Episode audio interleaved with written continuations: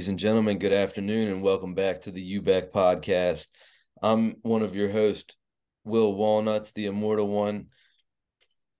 And no one is sponsoring this show today. If you'd be interested and if you have a product or a business you'd be interested in filling our sponsor slot with, please let us know or hit us up on Facebook and we'd like to get you in there. And without further ado, the unholy one himself, the apostle, D Rock.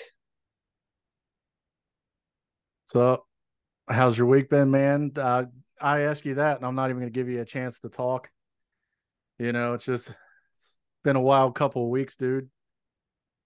You know, in the fucking news and just stupid shit that you know I'm I'm looking at all the world news, but then you know my mind's also going to stupid corners of the earth and and uh, observations of things. So uh, one of the observations I've had is you know I'm on Twitch. I watch Twitch a lot and the gamers and everybody that plays on that. And it's like uh, you have that lost culture, like that lost Japanese culture of like the children that just play video games and like they don't go outdoors at all. And it's like Twitch streamers in America try to emulate that. Like I know they go outside and they touch grass and they do all this because they talk about it. And, you know, they have like TwitchCon and they have a bunch of different things. They're always like if you ask a Twitch star, it, maybe it's the difference. It's like they got that American money, so you know, especially like the affiliates and, and the partners on Twitch, they're making some pretty good money off their sponsors and everything and their subscribers. So they want to go spend that American money, that fuck you money. so, but it's like they all are like recommending ramen restaurants and shit. Like, who the fuck eats at a ramen restaurant? Do you? No, but I know they're very popular. Have you have you you've never been to one at all? Uh-uh. I just I can't see myself going and sp- and and spending money at a restaurant to cook something that I could make for like 50 cents at home. I mean, how much are you getting? How much are you spending for some steaming hot ramen at a restaurant? Like you're going to spend like upwards probably at $10 for a cup of ramen. But I can make that same shit at my house. Like maybe I should view eating out in general like that. Like, do I really need to go get a cheeseburger?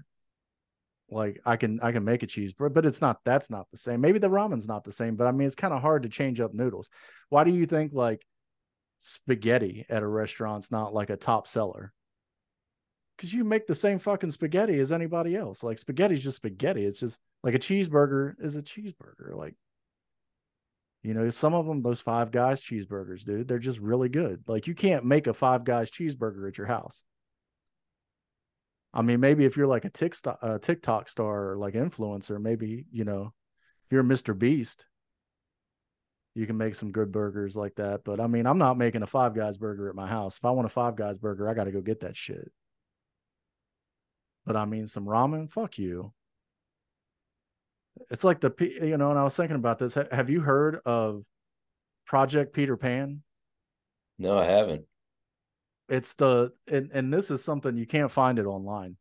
Like i had a contact come to me about this and it's some deep inside news some swamp news. Project peter pan you know lambs knoll right? Yeah. So lambs knoll here in maryland uh, this everybody had you know that was a it's a missile silo it was a communications beaker and like all kinds of different stories about what it was. But from this source he's saying that uh, you know the, all the telecommunications and and surveilling equipment was connected to a cia program called project peter pan. What they did was they abducted about 150 children from around washington county frederick county allegheny county the the western maryland part of uh, Maryland, the western part of Maryland, and they put them in the woods up there on the mountain, on South Mountain. So you have and and I mean, and the way I stumbled upon this was I was looking up like hermit people and like uh what it was uh like the South Mountain Hermit. I just typed that in and then like one day out of the blue, I get a fucking phone call, dude.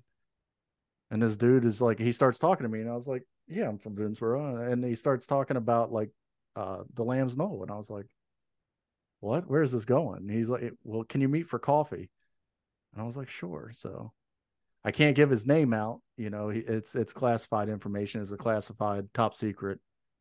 But uh, you know, he said he has the documents. He's he's going to get them to me, and we're going to look deeper into this. But uh, apparently, you know, there was a, a tragedy that was covered up there, and they they started this in I want to say he said 1948 was when Project Peter Pan. So it was right after the uh, end of the World War, uh, World, World War II. They started Project Peter Pan. Uh, that's when they constructed everything up there on the mountain uh, between the 40s and the 50s. Uh, but in the in the 80s, so you got to think these these children that they abducted became adults. You know, it's kind of like a fucking Lord of the Flies in the flesh, dude. And uh, there was a, a because the the trail runs right through there. They had a, a ton of hikers and through hikers that went missing, and it's unofficially dubbed the massacre of South Mountain. Mm.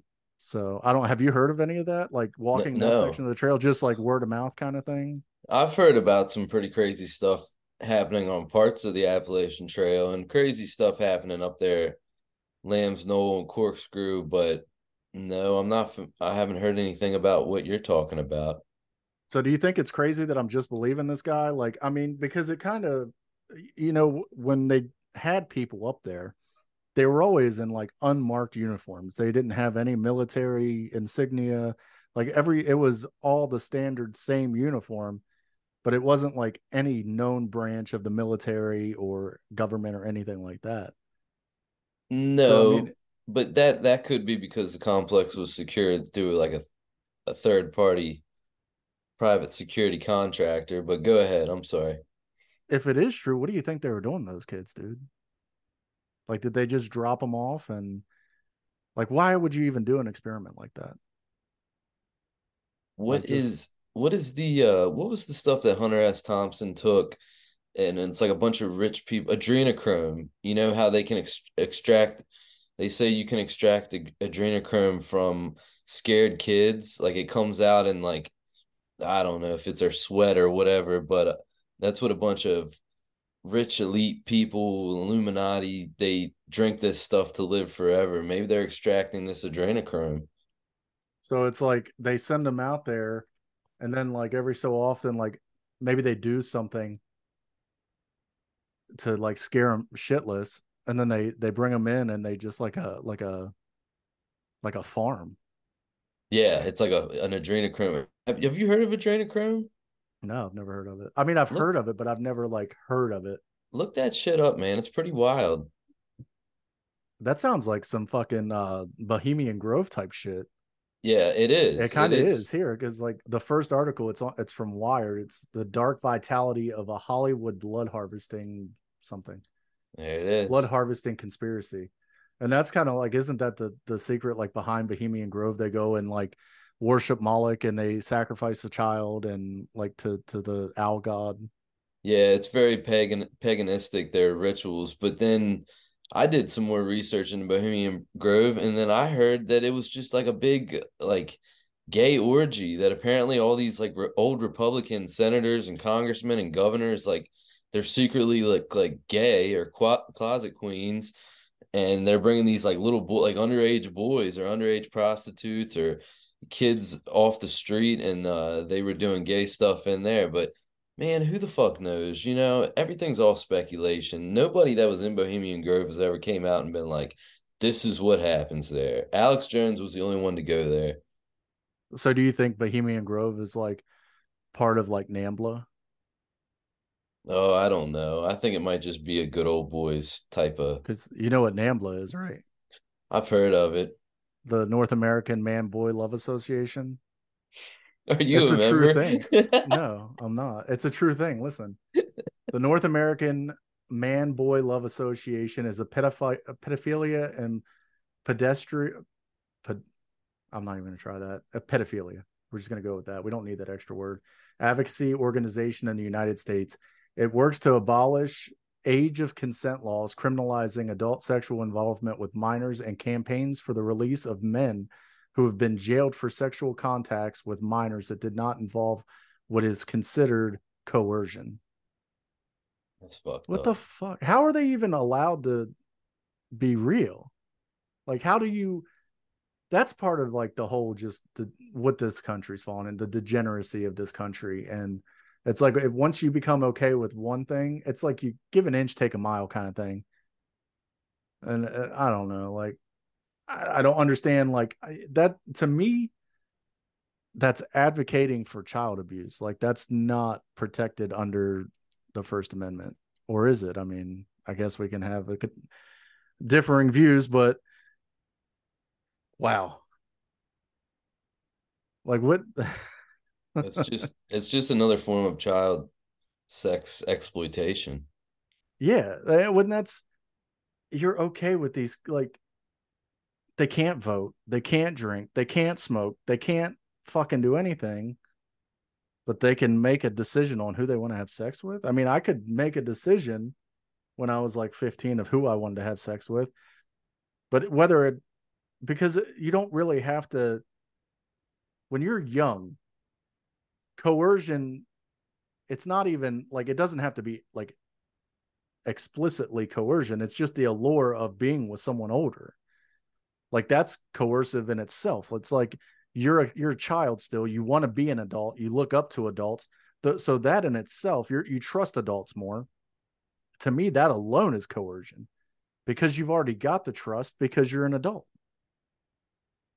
So i mean you don't really have to work hard to get consent or anything like that.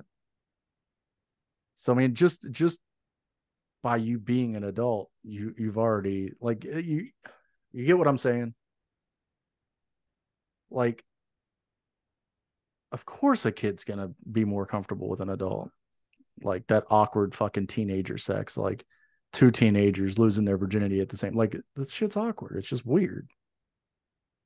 And that's the way it's meant to be. Or like even young adults that are virgins until they're adults like they'd be like a dude that's like 18 fresh out like getting with a cougar who's got fucking four kids and has been divorced three times like what do you think his expectation of you know a relationship you know, is going to be after that experience with someone that's fucking 20 years older than him.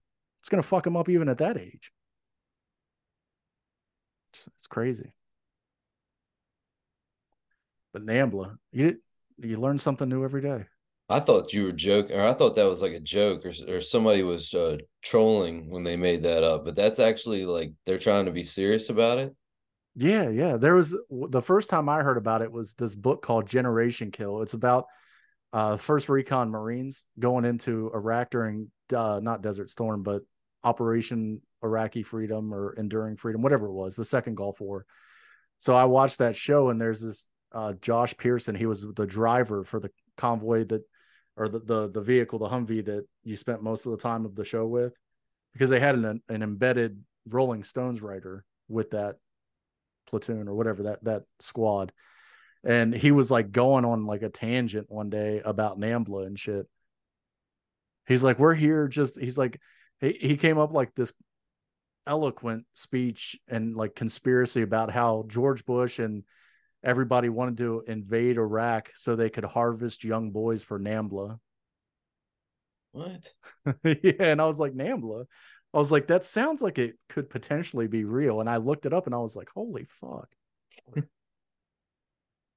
That's a good show, dude. Just check it out sometime if you get a chance. I've heard of it. I know what you're talking about. I knew, and I heard about that Rolling Stones uh, journalist that rode with them.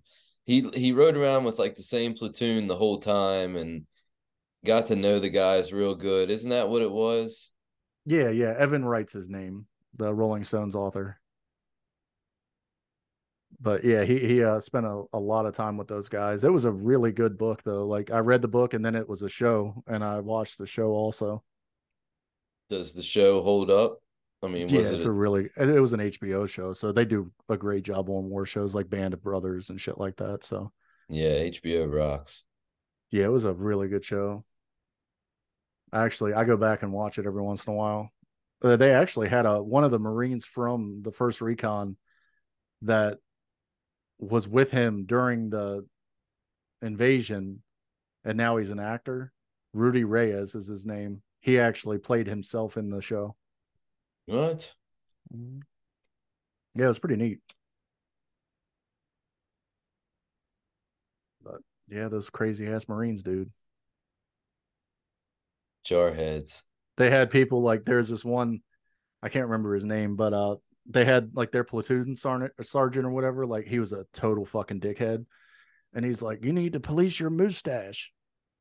And so the dude like fucking made a Hitler mustache because they have like you know they have the strict like it can't be on the corners of your mouth and like it has to be square and trim. So he just made a fucking full on Hitler stash. and he walks up like the platoon sergeant's like looking at him. He's like, "You think this is a fucking joke?" but yeah, it's great. I just I don't know. They did a good job of like I think depicting what it would be like. I, I mean, I don't know. I wasn't in the fucking military, so who am I to say?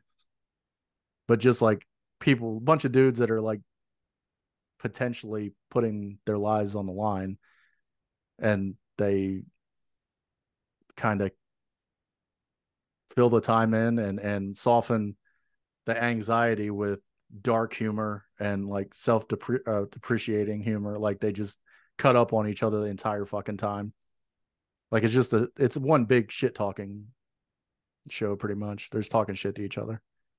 Hmm. Sounds cool. I want to check it out now. Kind of like our text back and forth.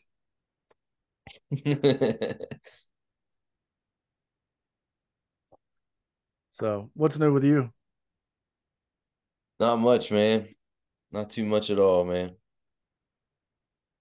Shaved your beard. Yeah, I had to get rid of it. Why'd you get rid of it? Just gets old after a while, you know. It's almost like you got to groom it constantly. Like once it gets past certain length, you wake up and it's all to one side, and you got to brush it out, or it starts just looking crazy, and it just gets old. You shaved yours, and I'm like sitting here not shaving for weeks. I mean, this shit is like way down here, and I just haven't that, felt like doing it that old picture that I sent you a few weeks ago where you were smoking that vape or that cigar or whatever, you had a thick beard in that picture. You yeah, that was one? when that was like a half ass beard too. Like I was probably like 25. I I can grow it better now. It's still not like you've got that bushy ass beard. I can't get it as good as you. And your hair's darker. It's like your fucking hair's darker. And my hair's always been lighter and like almost blonde, especially in my face. So now that it's actually growing in thicker, the fucking hair's gray. so it's like, oh, great, it's growing in thicker and it's darkening up a little bit. No, it's not. It's fucking turning white and gray. I went from like counting like one or two gray hairs on the side. Now it's like I have a whole fucking patch of gray. We're at that age, man. Yeah, no, it's fucking bullshit. Sucks. At least I guess at least I, I got, you know, some extra time. There's a lot of guys that go gray at like fucking 22 years old. So or what about the guys that go white like before they're 30? Gray is one thing, but when that's you ever seen I, I knew a girl when, when I was growing up, her dad his hair went white. Didn't go gray, salt and pepper, just went straight up white by the time he was uh 30. Kind of like Anderson Cooper. Yeah, yeah, Anderson Cooper hair. You know what? Just because we know that he is a part of a certain community I think that motherfucker dyed his hair platinum just all the time. it's just because, like, I don't know, it's a good look for him. I mean, I don't think I could look at him if he had like brown hair or black hair or something like I'd be like, who the fuck is this dude? But it's Makes, like, how long you been dyeing that shit, buddy? He's trying to look older and more distinguished. Yeah, yeah, exactly. You know, he's on a big news network, CNN, especially at the time whenever he started, you know, it was still a, a pretty respectable news outlet. I mean, it's still respectable to an extent, but no one's watching their fucking programming anymore.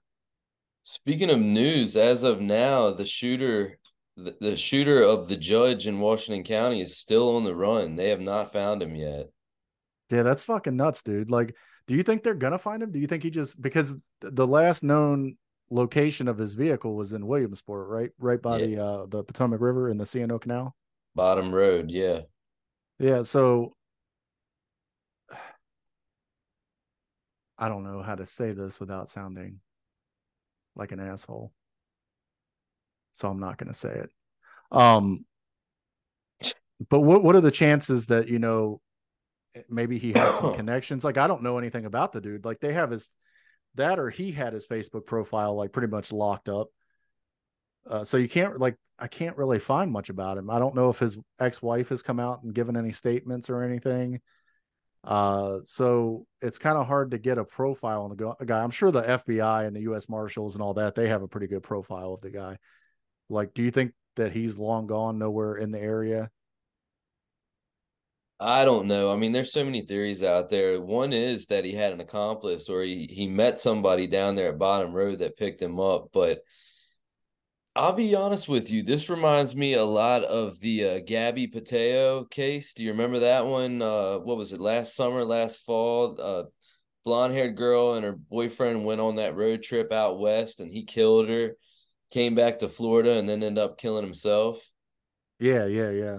All right. Well, to me, this seems a lot like that. Like, I think this whole thing was very spontaneous. I think he found out about the court ruling, and I think just maybe he was drinking, maybe he was doing drugs. He could have been on coke. He could have been on anything, and he just spontaneously, spontaneously, or thought about it for a lot of the day, but just out of uh, emotion, went out there and he sh- he shot the judge and didn't know what to do and I think it's possible he either shot himself and he's just laying out in the woods dead somewhere, or he could have drowned himself, man. Could have drowned himself out in the river. But the only thing debunking that theory is the river's not very deep right now. And most places in this area, you could probably walk across and it'd be like ankle or waist deep. So I know you can drown in six inches of water, but let's be honest, he was a grown man.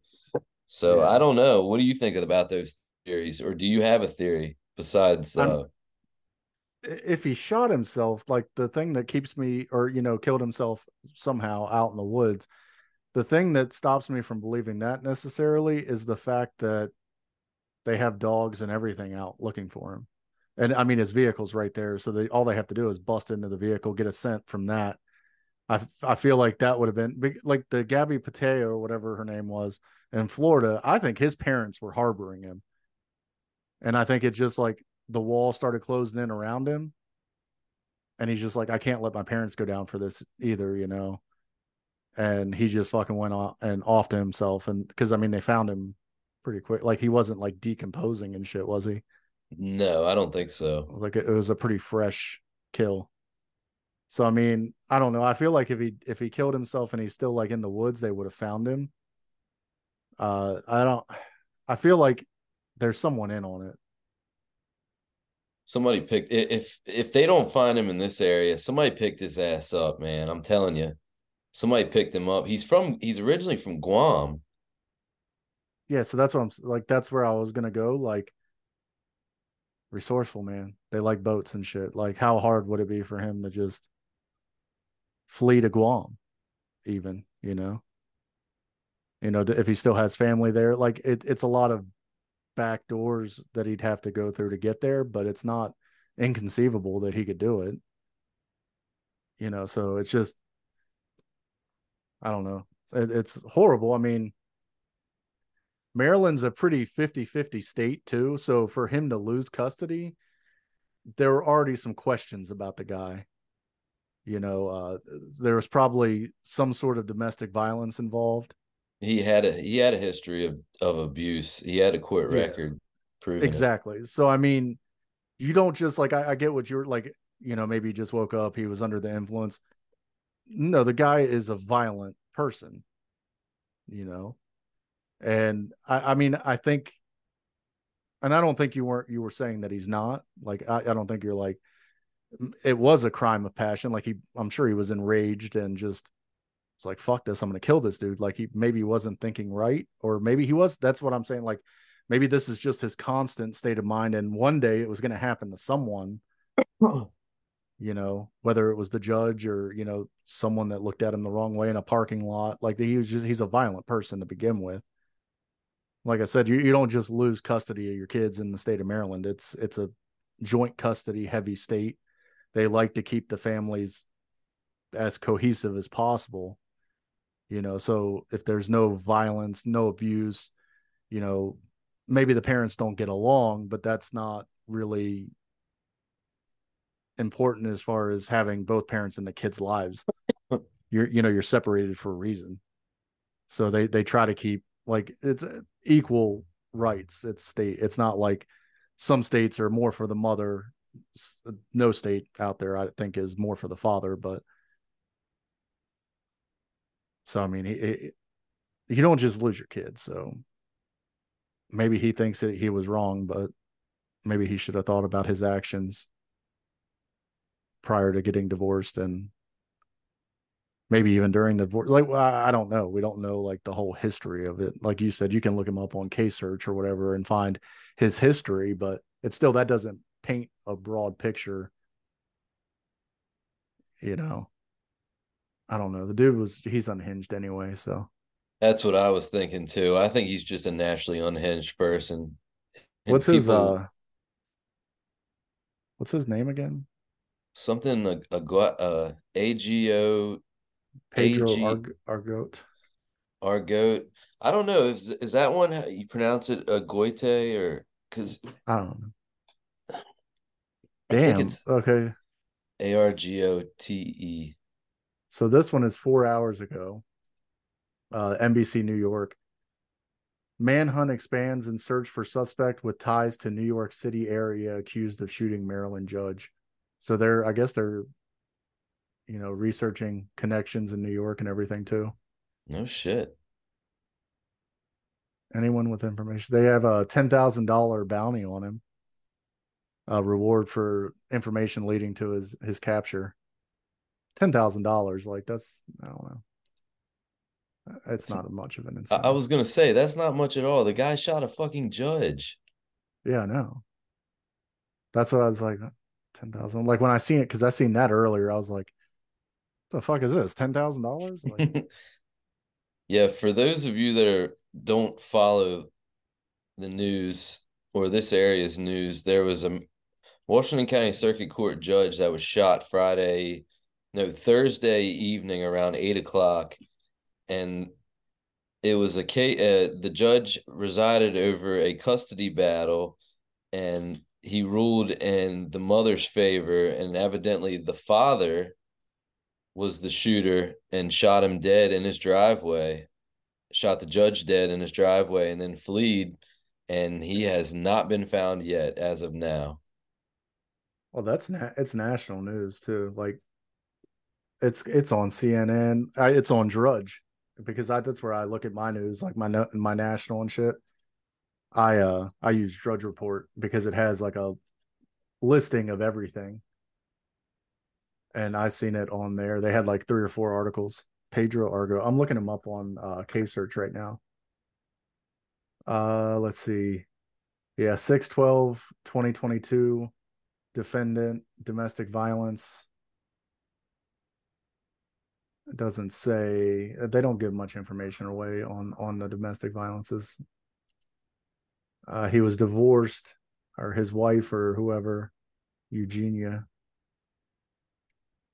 she filed for divorce six days before the domestic violence case. So she filed for divorce. They served him, and he was like, "Hold up, bitch."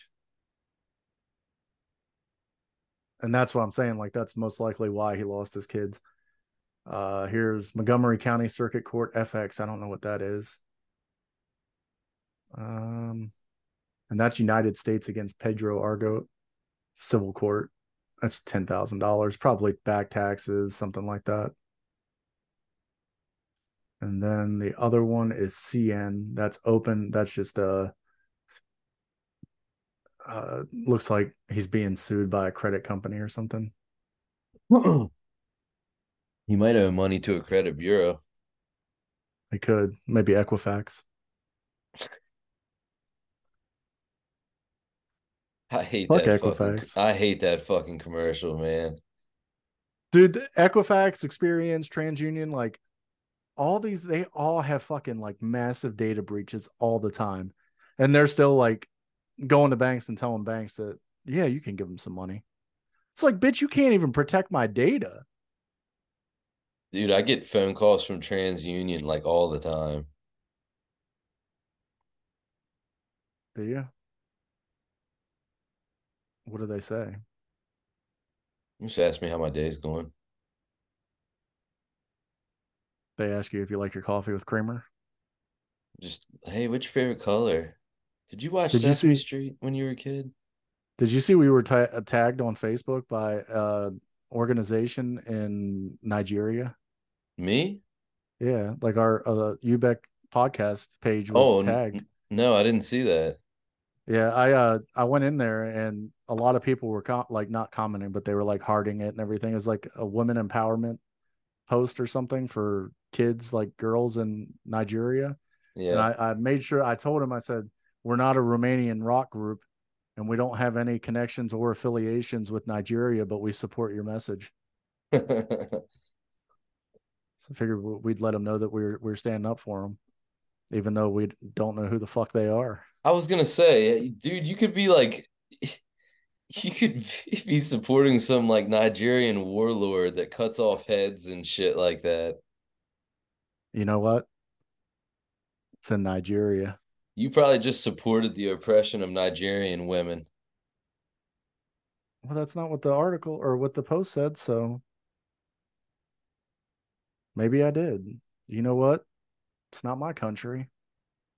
Did you know, did you ever see the Vice documentary about it's the cannibal cannibal African warlords and all these leaders of these different tribes and dude some of them are only leaders for like a couple weeks till they get taken out but they have these names like General Osama bin Laden, General Terminator, General like Saddam Hussein and the reason they do it is because they think it's like tough and scary like General Terminator and the kids were calling him General Terminator and shit. These guys are fucking crazy, man. They eat like beating hearts and all that. You got to check it out, man. I think it, they're Nigerian warlords, but I know No, the it's one Lib- it's Liberia. Liberian warlords. Yeah, cannibalism is still very, very popular around there. Damn, that's like a documentary. Yeah, it was. I watched the whole thing. It was great. I used to It's like- I uh, anything Vice would put out back in the day, I'd watch. Vice used to be awesome. They're going bankrupt now. Vice used to be the shit. One of their best documentaries was the uh, North Korean documentaries, and they did a series of them. Like they did a few of them, but man, they are great. Vice is a perfect perfect example of go woke and go broke. Yup. because like once we're gonna get shredded for me saying this, but once Gavin McInnes left and all those other guys were forced out, Tim Pool and all those guys, that's when it just went down the drain. And that's what people don't realize. Like it wasn't like pro left or pro right because Tim Pool was like in fucking New York during the uh what you call it? Uh what was that shit they did? The protests on Wall Street. What did they call that? The one percenters and all that. Do you remember that shit back in like 08, 09? Yeah, I remember it, but I don't remember what it was called. because that's where little Timmy Pool got his start was covering that shit. Little Timmy. Yeah. So I mean, and that's like Vice and all that. Like they're more libertarian and like they just get painted as like extreme right wingers, like extremist MAGA conservatives. Okay. Like they're really not. They- just they had great content. They questioned everybody. That's what made it so fucking entertaining. Was it's like what are you going to get this week? Like, are they going to go after George Bush? Are they going to go after fucking uh, the crazy climate guy, Al Gore? So it's like that's it was refreshing, and now it's like so hardcore to the left that it just they're fucking bankrupt. You know, you got to pay for your fucking people to like not work and be productive because it's like you you're you don't want to be like a corporate overlord and you give them too much money for pay and oh it's okay just take all the time off you need we don't need to write articles or create like entertaining content or anything we care about your mental health here at vice You know, I also heard that Vice got bought out by another company, and this other company is one of the many companies that's owned by BlackRock. And they're saying that's why Vice started leaning more left and left and left and just kept going. Uh, because you know, you know about all those stipulations that BlackRock sets about I don't know. I don't even know where to start with that, but I'm sure you're familiar with what I'm talking about. well it's not just it's uh It's ESG, environmental, social, and govern That's it. Yep, and exactly. they're one of the companies like that's what people don't realize like we we sit here and we can we can talk about uh democrats republicans bush cheney fucking mitt romney donald trump joe biden we could talk about all this until we're blue in the face but they're just they're every eight years. That's what people don't realize. There's a new one every four to eight years. Senators they live for 80 years. So even them, they're expendable. Like these companies, BlackRock, and it's the ones that are even above them, the Rothschilds, all that shit, the, the Bohemian Bohemian Grove, the IMF, you know, the Council on Foreign Relations, all these, those are the puppet masters. So we all get so caught up in like n- being never Trumpers or never Bidens and and arguing about this silly shit when the companies that control the world have these environmental, social, and governance scores, and that's how they control the companies. Like I had, I heard someone talking. I think it was on the PBD's podcast. They were talking about it when like the Bud Light was going through this whole, uh, the whole Bud Light thing, and I think he was talking to Mike Baker on that one, and they were saying, um, "Oh, I bet she won't have her job." And I think PBD was like, oh no, she's going to get a promotion from this. Like, it doesn't matter that they lost billions of dollars like their ESG score was low, but that campaign raised their ESG score because they don't give a fuck about the money they earned. Like they have an agenda to push. And that's what this whole ESG shit. But yeah, like in Vice, I mean, everything, unless you're a legitimate small business, everything's owned. And they're trying to do it even with banks.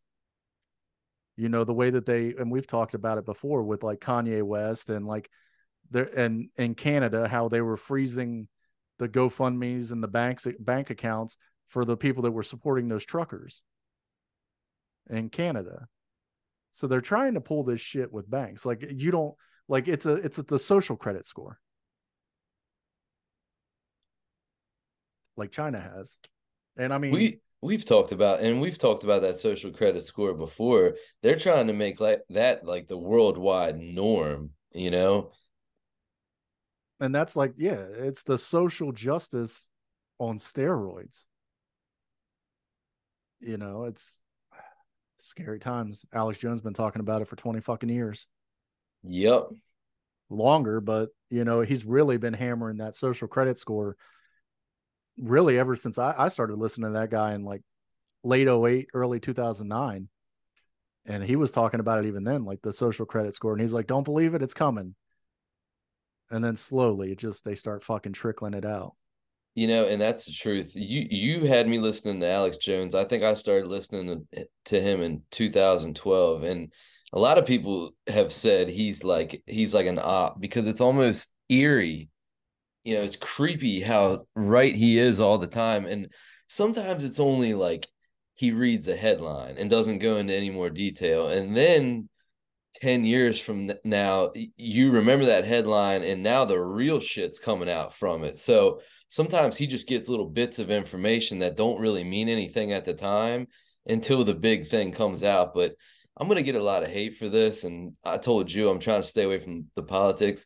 That man is a fucking national treasure okay? He really is and he i don't even know if he's going to be around much longer because now they're saying that he can't file for bankruptcy or his bankruptcy cannot get him out of paying his one point what is it eight billion now he has to pay and uh it's something crazy. I don't and that's like how is that even fair? Like yeah like what are you like you want to talk about donald trump like faking the assessments or exaggerating the assessments on his properties or you're exaggerating the net worth of somebody and levying an unfair fine against him like how much emotional distress did he cause to 26 different parents to warrant one point whatever billion dollars? Like how much does that split between that's the bigger than the fucking Powerball. That's bigger than the a, a, group of office people getting together, 26 office people and going in for a fucking the 1.5 billion Powerball. Like they hit the fucking lottery. Well, they're never going to see a dime whether they say he can't file for bankruptcy or not, how much money are they really going to get? I mean, can't bleed a fucking turnip. Right. Like, but that wasn't that was never the money was never the end goal. You know what was? Silencing him. Because you you bankrupt him, you take all his money, how's he gonna have a show? You ruin his company, you ruin his reputation.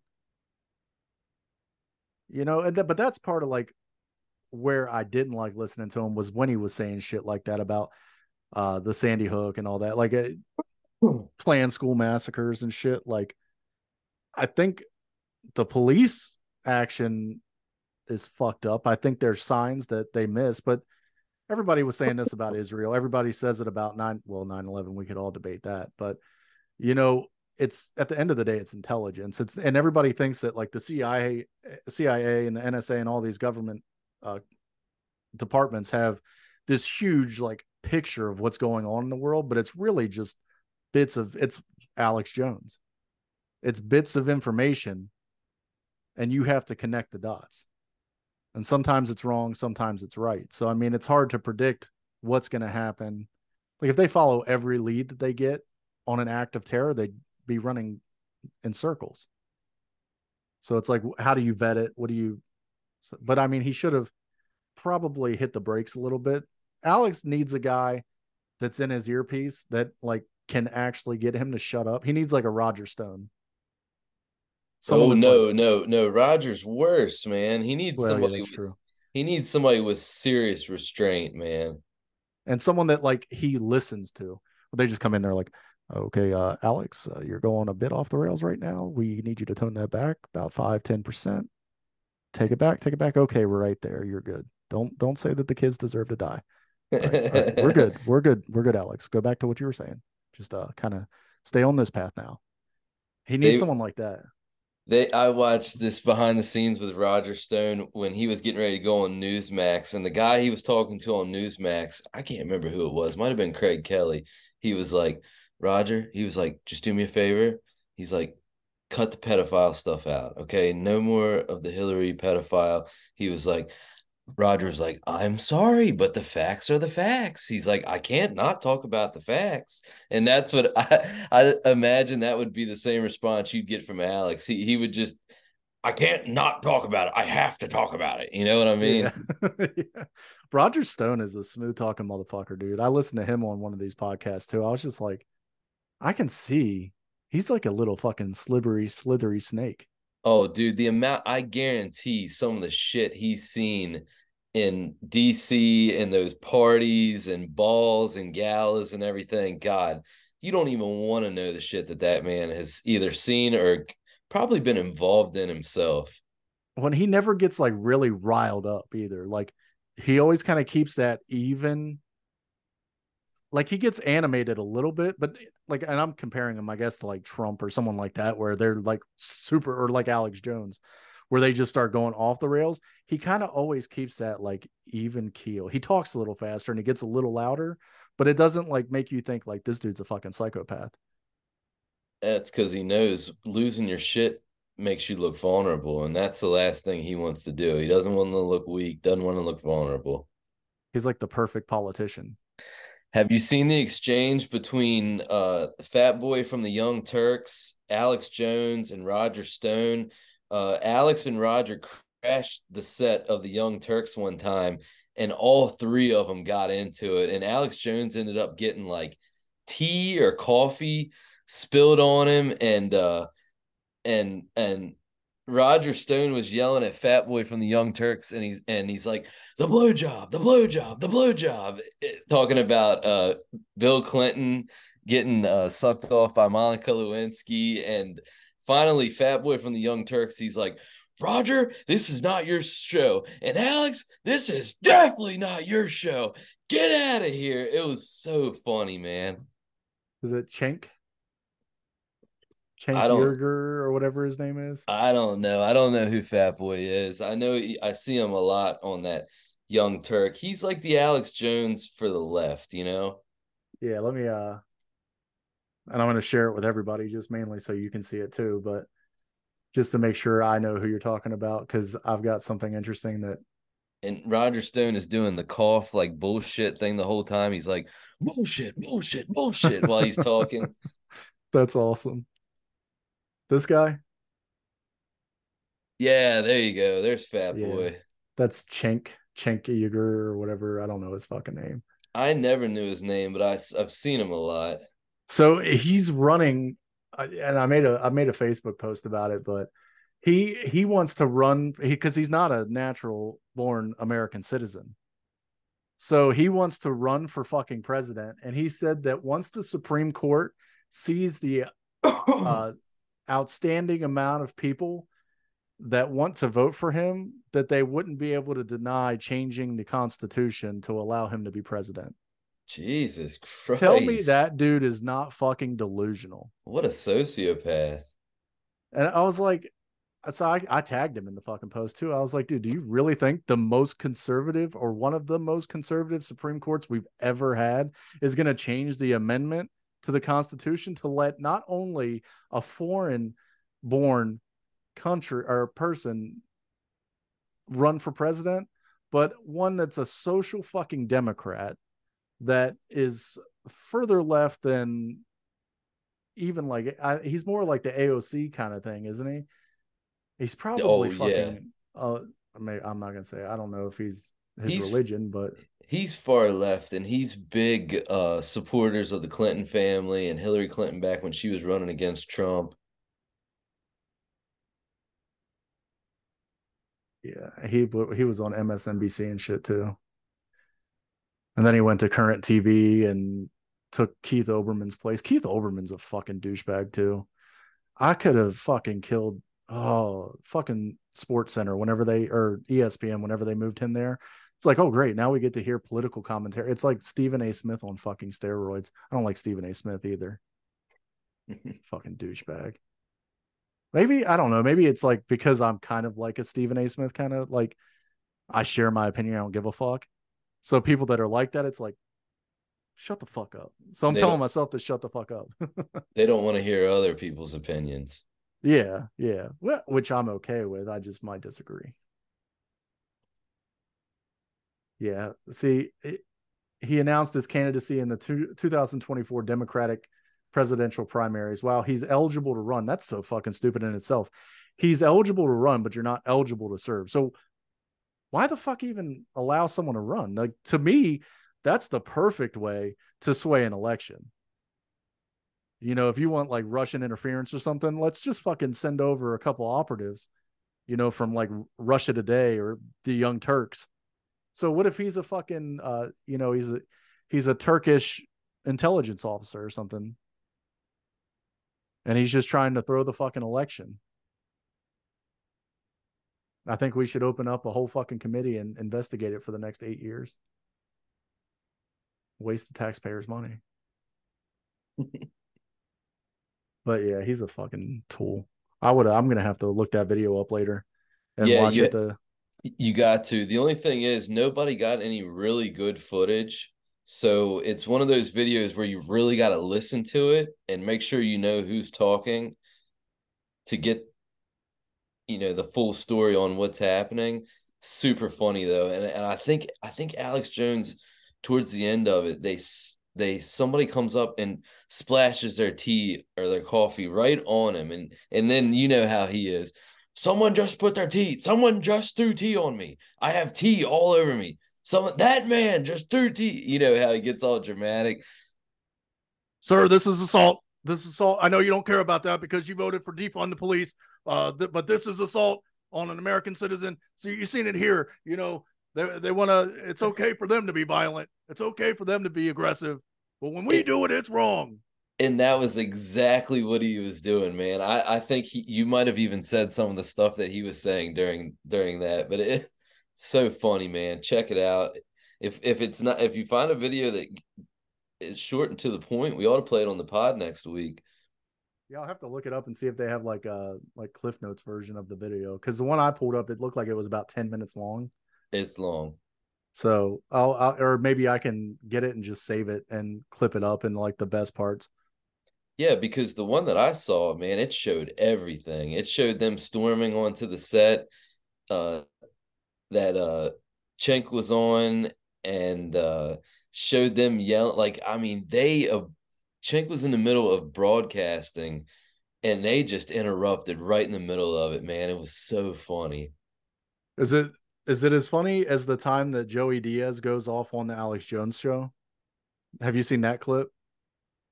Joe Rogan took Joey Diaz on the Alex Jones show, and it was back before Jones really even cussed on the show and shit because he was still syndicated. Yeah. And uh fucking I think that's where I got that clip from that I sent you where he's just like, This is America. Ask the pilgrims. We got our dick sucked. And like, but he's on he's on Alex Jones' show and he's just like, These motherfuckers don't care about you. They don't care about me. He's like, So that's why I just say bust a nut. And he's like, It's, it's classic Joey Diaz just going off the rails.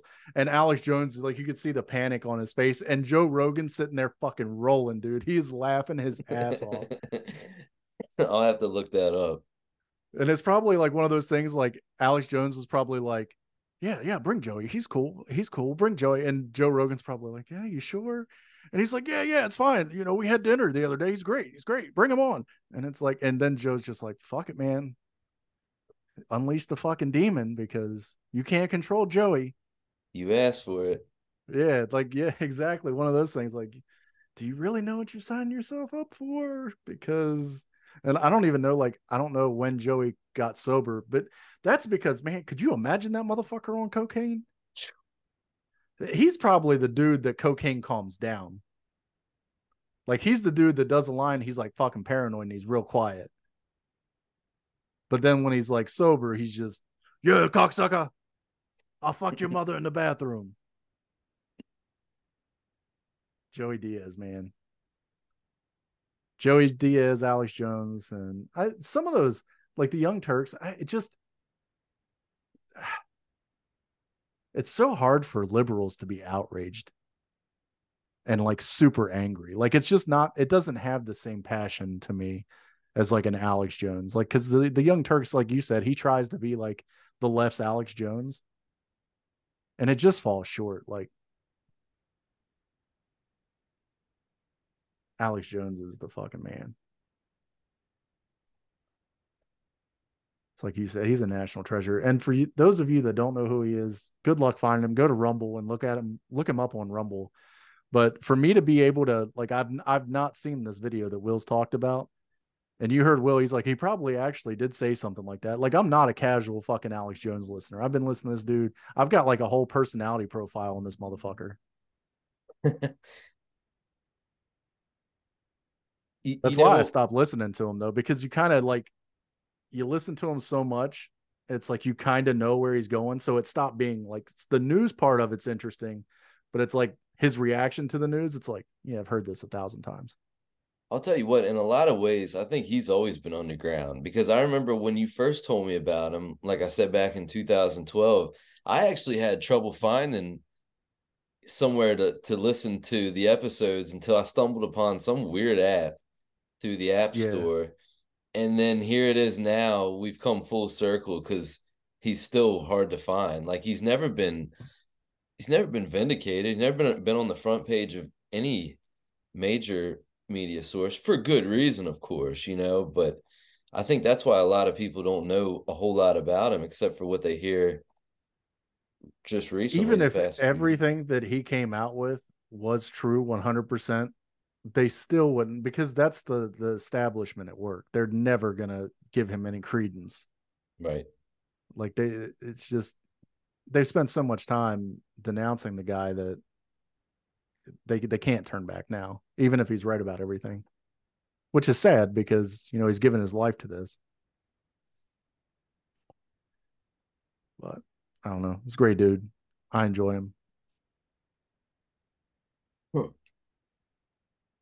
So, got some more news? Yes, I do. Uh, let's let's do let's we talked about Switch last week for those of you that are just tuning in and we were speculating on what the Switch 2 is going to be like and we were also wondering how long the Switch we have now was going to last. So this article kind of pertains to that and we'll start this off uh, Nintendo Switch 2 to release on September 24th, 2024 with two models priced at above 400 and this is a rumor and it states in the article. And isn't that about how much you said it was you thought it, it should be priced? Yeah yeah that's what i was saying like the, the smart way for them to go would be kind of like how xbox and even sony did it but sony's both of their options for the ps5 were outlandish price but yeah i think that's a smart move if they do do that Discord user Soldier Delta, who provided information and screenshots showcasing Team Ninja's Rise of Ronin a while back on the, the Snitches server, revealed that the new Nintendo console, whose internal name is NG, is targeting a September 2024 release precisely on the 24th. The console, however, may also be released during November 2024, as there's apparently a placeholder for this window. Additionally, two models will be available at, launch, at launch a standard model that will retail for 449 US dollars and a digital only option that will retail for 400 US dollars. That's still the wrong way. I think even for we're I don't know. Some people still like it, but I don't have any fucking physical games, dude. Like it, eh, they just, I think the companies, all of them, should either figure out how to go because the way internet, like almost everywhere around now, is getting fiber or that Starlink, that super fast satellite internet. So, an emphasis on streaming or more memory, not memory, but well, yeah, memory, like storage capacity in the systems so like how long have we had fucking one terabyte systems? Like that's your highest that you could get on a PS5. It's the highest you can get on an Xbox. Fuck, most of the, like Starfield's 125 gigabytes. You have what seven games, and then their bloatware for their store and shit. So I mean, I think like if that's the way they're like gonna go, even with a, a digit or even with a physical, because people that still get the physical games like, come on, man, give us like some four fucking terabytes, or give us give us a one terabyte SSD, but give us like a fast transfer hard drive that you can store your games on. Like, give us like an eight terabyte hard drive that you can transfer to the SSD. Like, you can move your games back and forth because like Starfield, you can't play that off of a hard drive. You have to play it off an SSD, a solid state. So, like, that's what I'm saying. Like, give us a some options here on the fucking storage. But I think they're going the wrong the right way. I mean, fifty dollars isn't really a huge difference. Like fifty dollars just so I can go buy your fifty dollar fucking or sixty dollar game cartridge or whatever that you're gonna have, and it's gonna be this stupid fucking Nintendo exclusive thing like I mean, at least with like you can't you couldn't like cross play them, but at least they were discs. Like I don't know, this fucking thing that they did with the Switch was so stupid. It was a step backwards. Yeah, it's like the fucking GameCube, or is that the one that had like the tiny little disc? Yeah, GameCube. Yeah, that was like, the fuck is this? Like everybody like it had like the appeal, like the uh, what do they call it? Uh, it was like an oddity almost. It it felt futuristic, but then everybody was like, "It's fucking stupid." Like, why'd you fucking do that? Like, and it's always been the same. Like since the GameCube and shit. Like you had Sony and and Microsoft pumping out, you know, higher quality graphics and everything, and here's Nintendo just lagging behind with their cartoonish cla- classics. Well, they do they do little things and like little alterations with their systems and hardware and software that they think is innovative, and sometimes it is and then other times it's just a complete misstep. I mean, what they thought was going to change the game really was the thing that put them back compared to what everybody was putting out. I mean, I even I think even back during the Super Nintendo days, those were cartridge days. Sega was already trying to figure out how to put their stuff on disc and eventually did with the Sega Saturn but it was like Nintendo wanted to have no parts of that. Little did they realize Sega was on the up and up because everything went to disc format after that and still pretty much is.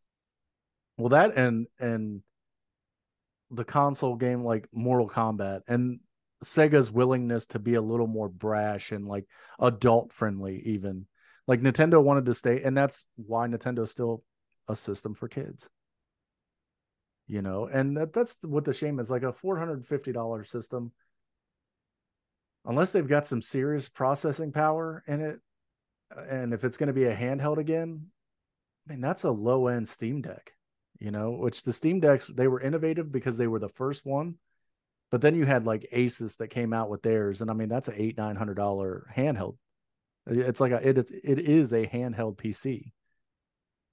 So it's like your entry level. Like, what graphics are you going to get with that? And that's where like Nintendo, like, wouldn't it be great to have a system like Nintendo where it is like an all in one? Maybe that's what they should try because people are willing to spend money on these systems, especially like for me. So, say it's a system like the that my kids can play, I can play all my stuff on it, you know, things like that.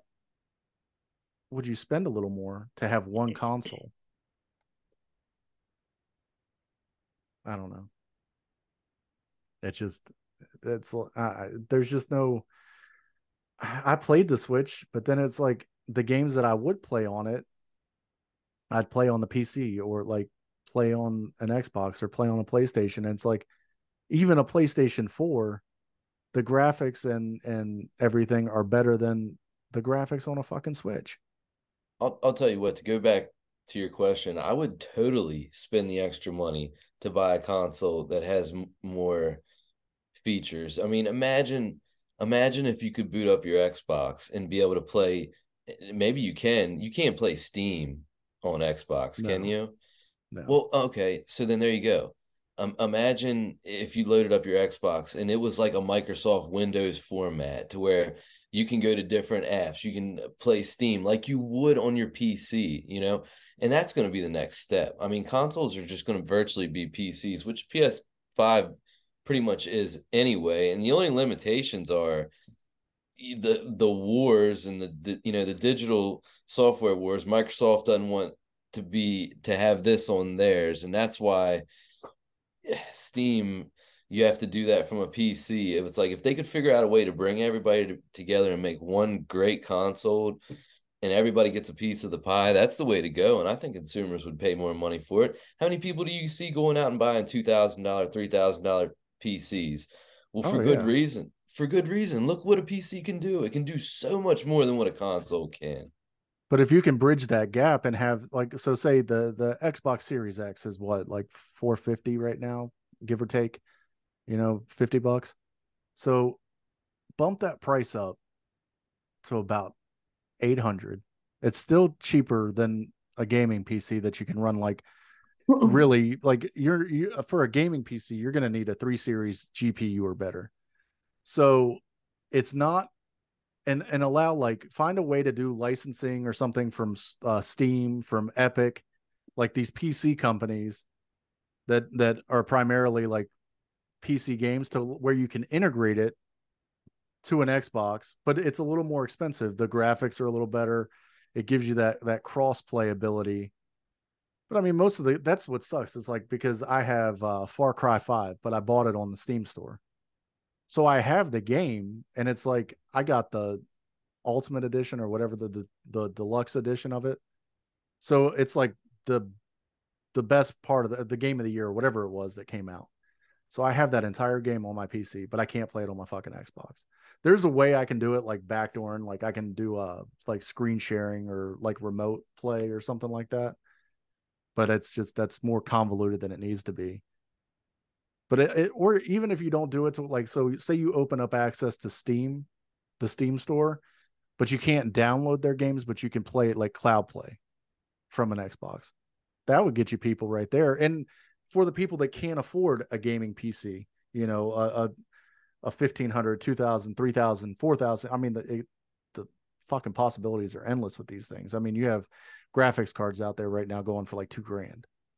And that's just one component in a computer. I mean you can dump 10 grand into it like build a super gaming pc but you know have something in like middle of the road. It's not as you know well i wouldn't even say an xbox Series X is crappy, but it's not like it's it's the bridge between a gaming PC and a and a Series X. So someone that has a little more money and they want to play Steam games, like the Series X, you wouldn't be able to play that. You wouldn't be able. You have to get this more expensive, and all they'd have to do is tweak it a little bit. But that's what Switch. I think if Switch really was interested in coming out, but I don't think they're. I don't think Nintendo's interested in being a player anymore. They don't. View, they're not viewed as competition from Sony and Microsoft, and I don't think they view themselves as competition. I feel like they're there. They feel that they're their own little niche, kind of similar to like PC gamers, in a sense. Right. I agree with so that. I, I don't think that they're so four four fifty. I mean, it's a next gen price, so it's it's reasonable, but I think they could do. I, and I don't know what the system, what they're saying it's going to be, or how it's going to work but I feel like they should really take a page out of what Asus did and the Steam Decks and these handheld computers and kind of try to make something unique and creative with that. Or maybe they integrate, they find a way to integrate with Steam and Epic, like I'm saying Sony and or Xbox should do. Maybe Nintendo takes that initiative, say, hey, we host Steam games on this handheld device, you know?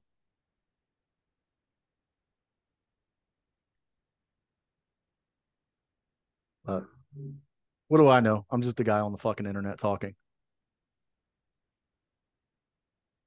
You think that's a problem with some of these companies though? It's like these these huge companies, they're so cut off from like the average person that they don't like and because I hear a lot of people that talk like this. You know, and with ideas and everything and, they're so cut off from reality that we end up getting like this piece of sh- piece of shit system. And it's like the fans are like what the fuck? Like this is what we could do.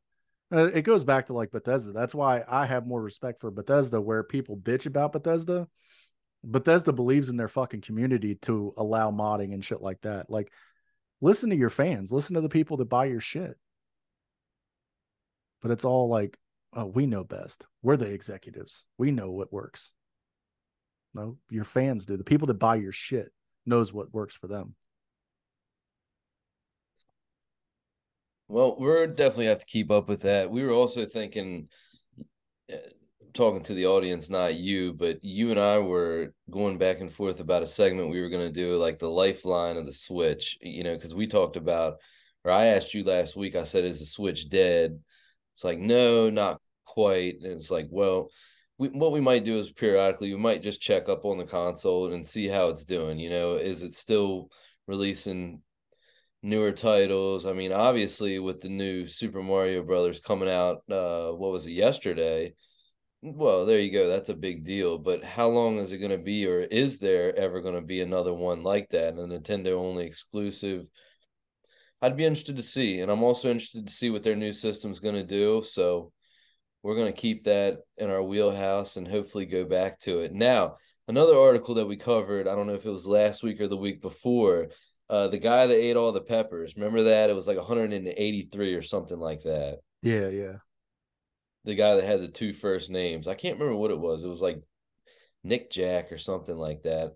Nick Jack? What kind of name is that? I don't know. It was something Jack. Remember that? But I don't even have that article anymore. So uh, apparently, the Guinness Book of World Records is declaring a new world's hottest pepper before it was the Carolina Reaper. So the Carolina Reaper has met its match.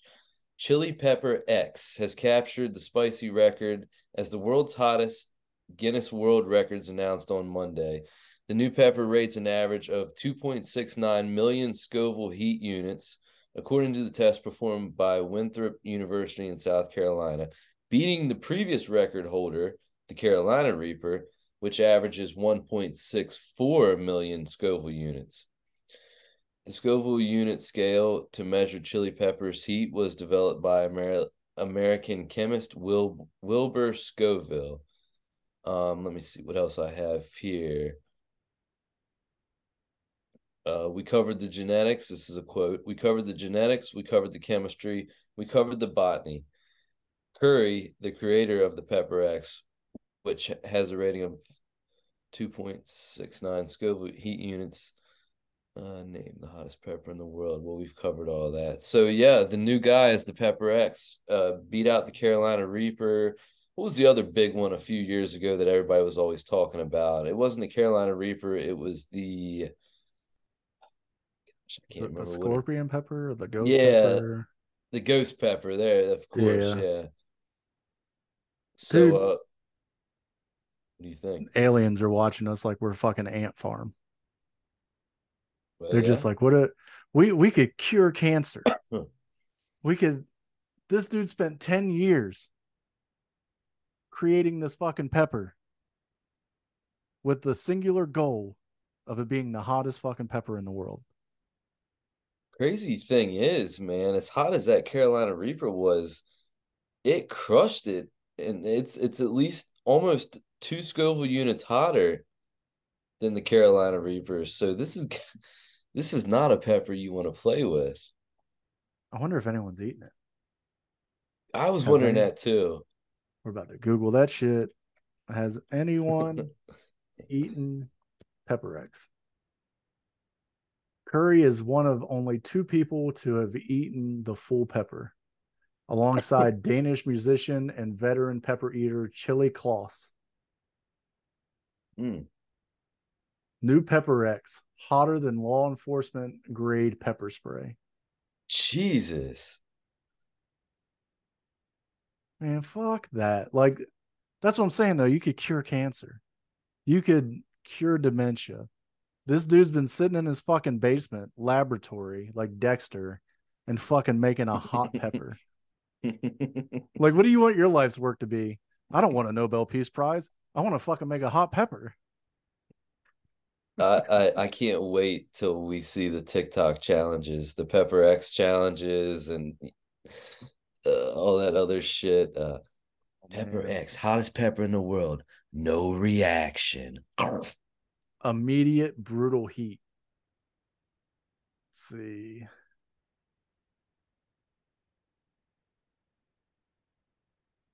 I don't know. Like, there's not much out about it yet. So it, it's coming, though. I guarantee it's coming.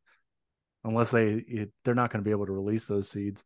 Hey, you know how they have that fucking seed bank in like Switzerland or whatever? Yeah. Or wherever it is. So for whenever the the end of the world happens, the vault. What if like someone as a practical joke replaced all those fucking seeds up there with nothing but pepper X seeds? Oh god. First off, peppers, like hot peppers especially, are some of the hardest plants to grow. Secondly, once you get it and you start seeing a flower, you're so hungry.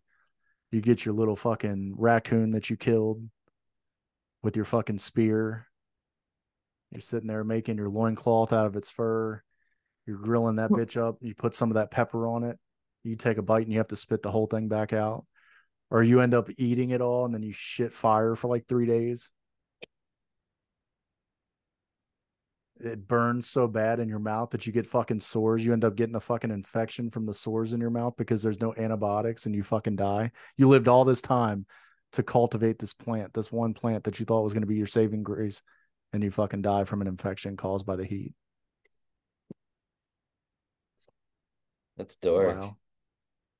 That's a hot fucking like that. Where is the enjoyment in eating something like the Carolina Reapers are right on the edge dude, like for enjoyment. Like I've eaten, I've not eaten, I'm not going to eat the fucking pepper itself, but like the Carolina Reaper wing sauce and shit like that, like that's right there on the border, dude. It's so fucking hot. Like yeah, it's but, almost not enjoyable. But it's not the same though, Dustin, because with those, uh, with those sauces and shit, you can look on them, man. They always add sugar to them, even oh, if yeah. they're even if they're trying to be the hottest in the world. It it's always not always, but it's mostly an ingredient. That's just to give it a little bit of flavor. That's nothing from the real pepper. When you eat it with the seeds and everything. Oh yeah, exactly. God. You're not getting like concentrated pepper juice. No. Like I don't see like I don't see the enjoyment of eating something that goddamn hot. Like why would you do it? it's a it's a macho thing I guess, man. If it could make you like trip or something like mushrooms, maybe then I could understand it. But even then, it's like it's just hot. You're just like fucking trying to claw your eyes out. Like maybe the endorphins afterwards, like the adrenaline rush from it, maybe that's what they get the kick out of. But yeah, fuck that. It's not for me. This is my thing when it comes to really spicy foods. I want to I want flavor, you know. I want to be able to taste something. If I'm eating Diablo Fire hot wings, I mean, you take the first bite, you're not tasting anything after that, man. I mean, it's so hot, it just consumes you. Yeah, you want it as a flavor enhancer, not something that just drowns everything out. That's what I liked about the Carolina Reaper because it still had like a, it was a unique taste from like a regular buffalo sauce or, you know, something like that. It, it had its own unique peppery kind of, and it was hot, but you, it wasn't like, I can't fucking think straight hot. And that's what well, this I'm, pepper sounds like. I'm probably gonna sound like a pussy, but my favorite hot sauce is the Louisiana hot sauce. That they used to sell. They used used to come with uh, Popeyes, but you can find it anywhere. We sell it. Uh, Dollar General has it, but it's not the hottest in the world. Like I said, you're probably gonna call me a pussy because of it, but it has a very unique kind of sort of Cajun flavor but there's rarely a time when I'm just going to dump hot sauce on it just because I really, really want something spicy. You know, if I'm going for something hot, it's because of the flavor. So you might be different. I mean, you, you like that real super hot shit. I don't buy a lot of it. Like mm-hmm. normally when I get hot shit like that, because I don't eat it a lot, it's when I go somewhere to eat. Like I'm not, I don't want that shit just sitting in my fridge just because I don't use it like that. But, or if like I'm find a recipe for something and then I use it just for that and then it sits in the fridge. But yeah, I'm not like super into it either.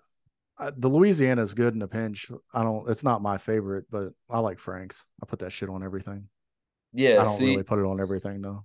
And and again, you know, Frank's has a certain type of flavor. You know, is it the hottest one out there? No, of course not. But it has a certain type of flavor. You know, when you get Frank's, you're getting that flavor. You know, when you're getting the Louisiana, you're getting that flavor. But then once you go past a certain threshold, your flavor's yeah. out the window. There's no flavor anymore. See, where Frank's has more of like a to me, the difference is like it's a little more vinegar to the Frank's than yeah. the Louisiana. Louisiana has more of almost like a tapatio, but there's a little bit of a difference from that even, or like the Cholula sauce. No, you're right, man. You pretty you're pretty much dead on now. It doesn't taste like the Cholula sauce, but yes, you're right. Yeah, it has. It's just a there's slight differences to them all. You know what's really good is uh Cholula, I think, or maybe it's Tabasco. They make a jalapeno sauce. It's green. That shit's fucking delicious. And that's not I've as hot as that's not as, even to me it's not as hot as like a Tabasco or like a Louisiana or I, I've had it before and and you know the great thing about that sauce is it has that beautiful jalapeno flavor. You know, it just gives that yeah. you know what I'm talking about. It's there's nothing that tastes like a jalapeno. So that's that's what I like that's my favorite pepper to eat. Like I like fucking jalapeno poppers, like the ones you make yourself wrapped in bacon, jalapeno poppers that are deep fried. I like all jalapeno. Like we put we make like a jalapeno popper kind of casserole deal, like cream cheese, jalapenos in it, and chicken and shredded cheddar all mixed together. But I mean, it's just jalapenos are fucking great. And they're hot. Like you can get some hot fucking jalapenos those fucking dark green tiny ones that are filled with seeds, but they're not. It's never going to be something that's like extreme heat. True or false? Jalapenos will literally complement anything fried. Am I right or am I wrong? I mean, anything fried, grilled, anything. The only thing jalapenos aren't going to complement is like boiled. Yeah, well, I mean, I guess you could put it in a stew or something, but yeah, you're right. Yeah, but then it's gonna end up getting like soggy and shit. And I don't. I'm for one like pickled jalapenos and shit. So like whenever uh, we've talked about this before, I think like whenever I go somewhere and they have like the jalapeno burger, I ask them, I'm like, are they fresh or are they pickled? Because I don't like pickled jalapenos. See, I'm I to me they don't bother me at all. In fact, when I cook here at the house, I uh, use a lot of pickled jalapenos. I don't know what your problem is with them. I think they're good. Just something about that fresh crunch from the the fresh jalapenos. It's the texture thing. I don't like soggy vegetables. That's why I don't like tomatoes because they're like even a fresh tomato is like a soggy fucking vegetable. It makes me want to vomit. I literally vomited in my salad bowl when I was like eight years old. Like my stepmother was sitting there and she's like, You need to eat it. And it's like on top of the fucking nasty tomatoes, she put like Catalina or French dressing or something like that on my salad. And it's like, I don't like tomatoes. And then I have to eat this fucking nasty ass tomato based dressing on it. And I was like, I'm to throw up. And I kept like, uh, uh, and then finally it just, it all came up and went in that salad bowl. It's like I told you, I didn't fucking like tomatoes. They make me sick. It's it's a tech. What the taste too? It kind of they taste like puke to me. Just it's nasty. But it's like it boils down to that. Like I don't like canned green beans. I like the frozen green beans that you steam, or the fresh ones. The fresh green green beans that you get out of the produce section, you steam them bitches up real nice. They still got that crunch when you eat them. That's good. after hearing about other people and their preferences, I realize I'm probably the most non-picky person in the whole fucking world, man. I mean, I I will eat goddamn anything. Yeah, I'm pretty picky eater, dude. But I mean, it's like I'm not going to come to your house and be like, you serve me like you make steaks and fucking something else. Like if it's something that I don't like, I'm not going to eat it, like asparagus. But if it's steaks and like fucking green beans, but they're canned green beans, I'm still gonna eat them. Like I'm not gonna be totally disrespectful, but like if I'm buying my fucking groceries, I'm gonna eat what the fuck I want to eat. Like you know. Uh, you ready to go on to the next article? Yeah, sitting there judging me. No, I'm not judging you. It's just I it's I don't know. It's just funny to me, man, when I hear about it, people that just don't, you know, they don't eat this, don't eat that. And I'm like that to a certain extent. I'm not going to eat anchovies on my pizza. You know, I'm not eating like Jeff gel flight fish or whatever that shit is in the jar. You know what I'm talking about? It's kosher. Yeah. I, but other than that, I mean, fuck. Like a vegetable to you is just a vegetable. Like green beans are just green beans. Like you don't care how they. Exactly. Yeah. Pretty much. Like you're gonna get the fifty cent can of green beans and I'll probably be just fine with it. And have high fucking blood pressure from all the sodium and shit that's in it. And well, come on, sodium's in everything now. You can't get away from that. It's not in them frozen ones. It is. It's still in there. Mm-hmm. Not as much. I mean, canned food's notoriously high in sodium. Yeah, see, so I'm preserving my body. But I mean, as far as preference goes, steamed, canned, yeah, I mean, I got to be honest with you. I don't see much of a difference, but maybe you don't have a, one that's better. Maybe that's a poor. Maybe that's a poor reflection on me. Maybe I just have no taste. You're just not cultured. You're uncultured swine. It could be that. I mean, to me, it's like green beans or green beans. Well, these were steamed, these were canned. I was like, oh, I'm gonna eat them the same way I would either way. I mean, it, um, yeah, I'll probably put a little bit of extra butter, maybe a little bit of extra salt and pepper, but that's me, bro. So what you're what you're saying is you're just a basic white bitch. I'm just saying I'm not. I guess I'm not as bougie as you are. You I'm know, bougie, I guess I'm bougie I, white bitch. I, I, guess I'm not as girly as you are. With I don't eat that. That's gross. Fuck you. You just called me a basic white bitch. I don't remember that. So all right, you ready? Go on to the next one. Yeah. Come on, Paris. Well, I don't really have anything that would pertain to what we've just spoke about, so I guess this will just be a new paragraph. But Japanese researchers create an MRI scan that reveals what we see in dreams with 60% accuracy.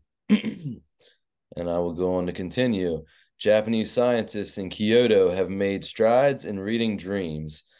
Lead, led by Professor Yukasu Kamitani, volunteers described dream images after brief awakenings, creating a dream database, which was then categorized individual groups. The team then used this to achieve the, the team then used this archive to match MRI scans that achieved a 60% accuracy rate in predicting images from your dreams. So, what do you think? Um, doesn't look like they're actually, you know, being able to see what's in people's dreams. It's just, I don't know. What do you think of this? They've been doing say, this for a long time.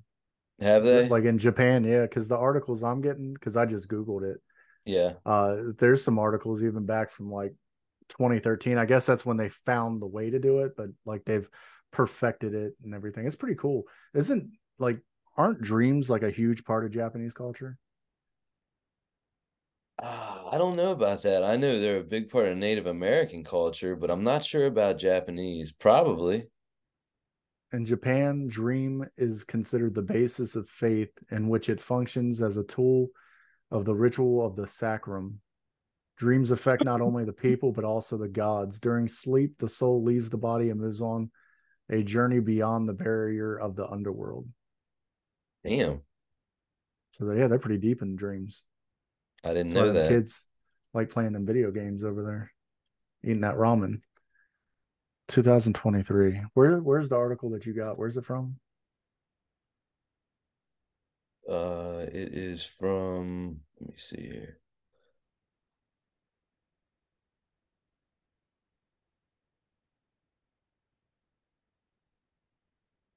It's from Yup That Exists.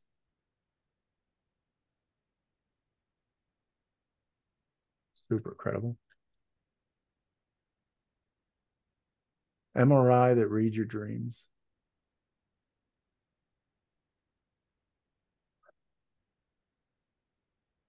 Oh man. The first the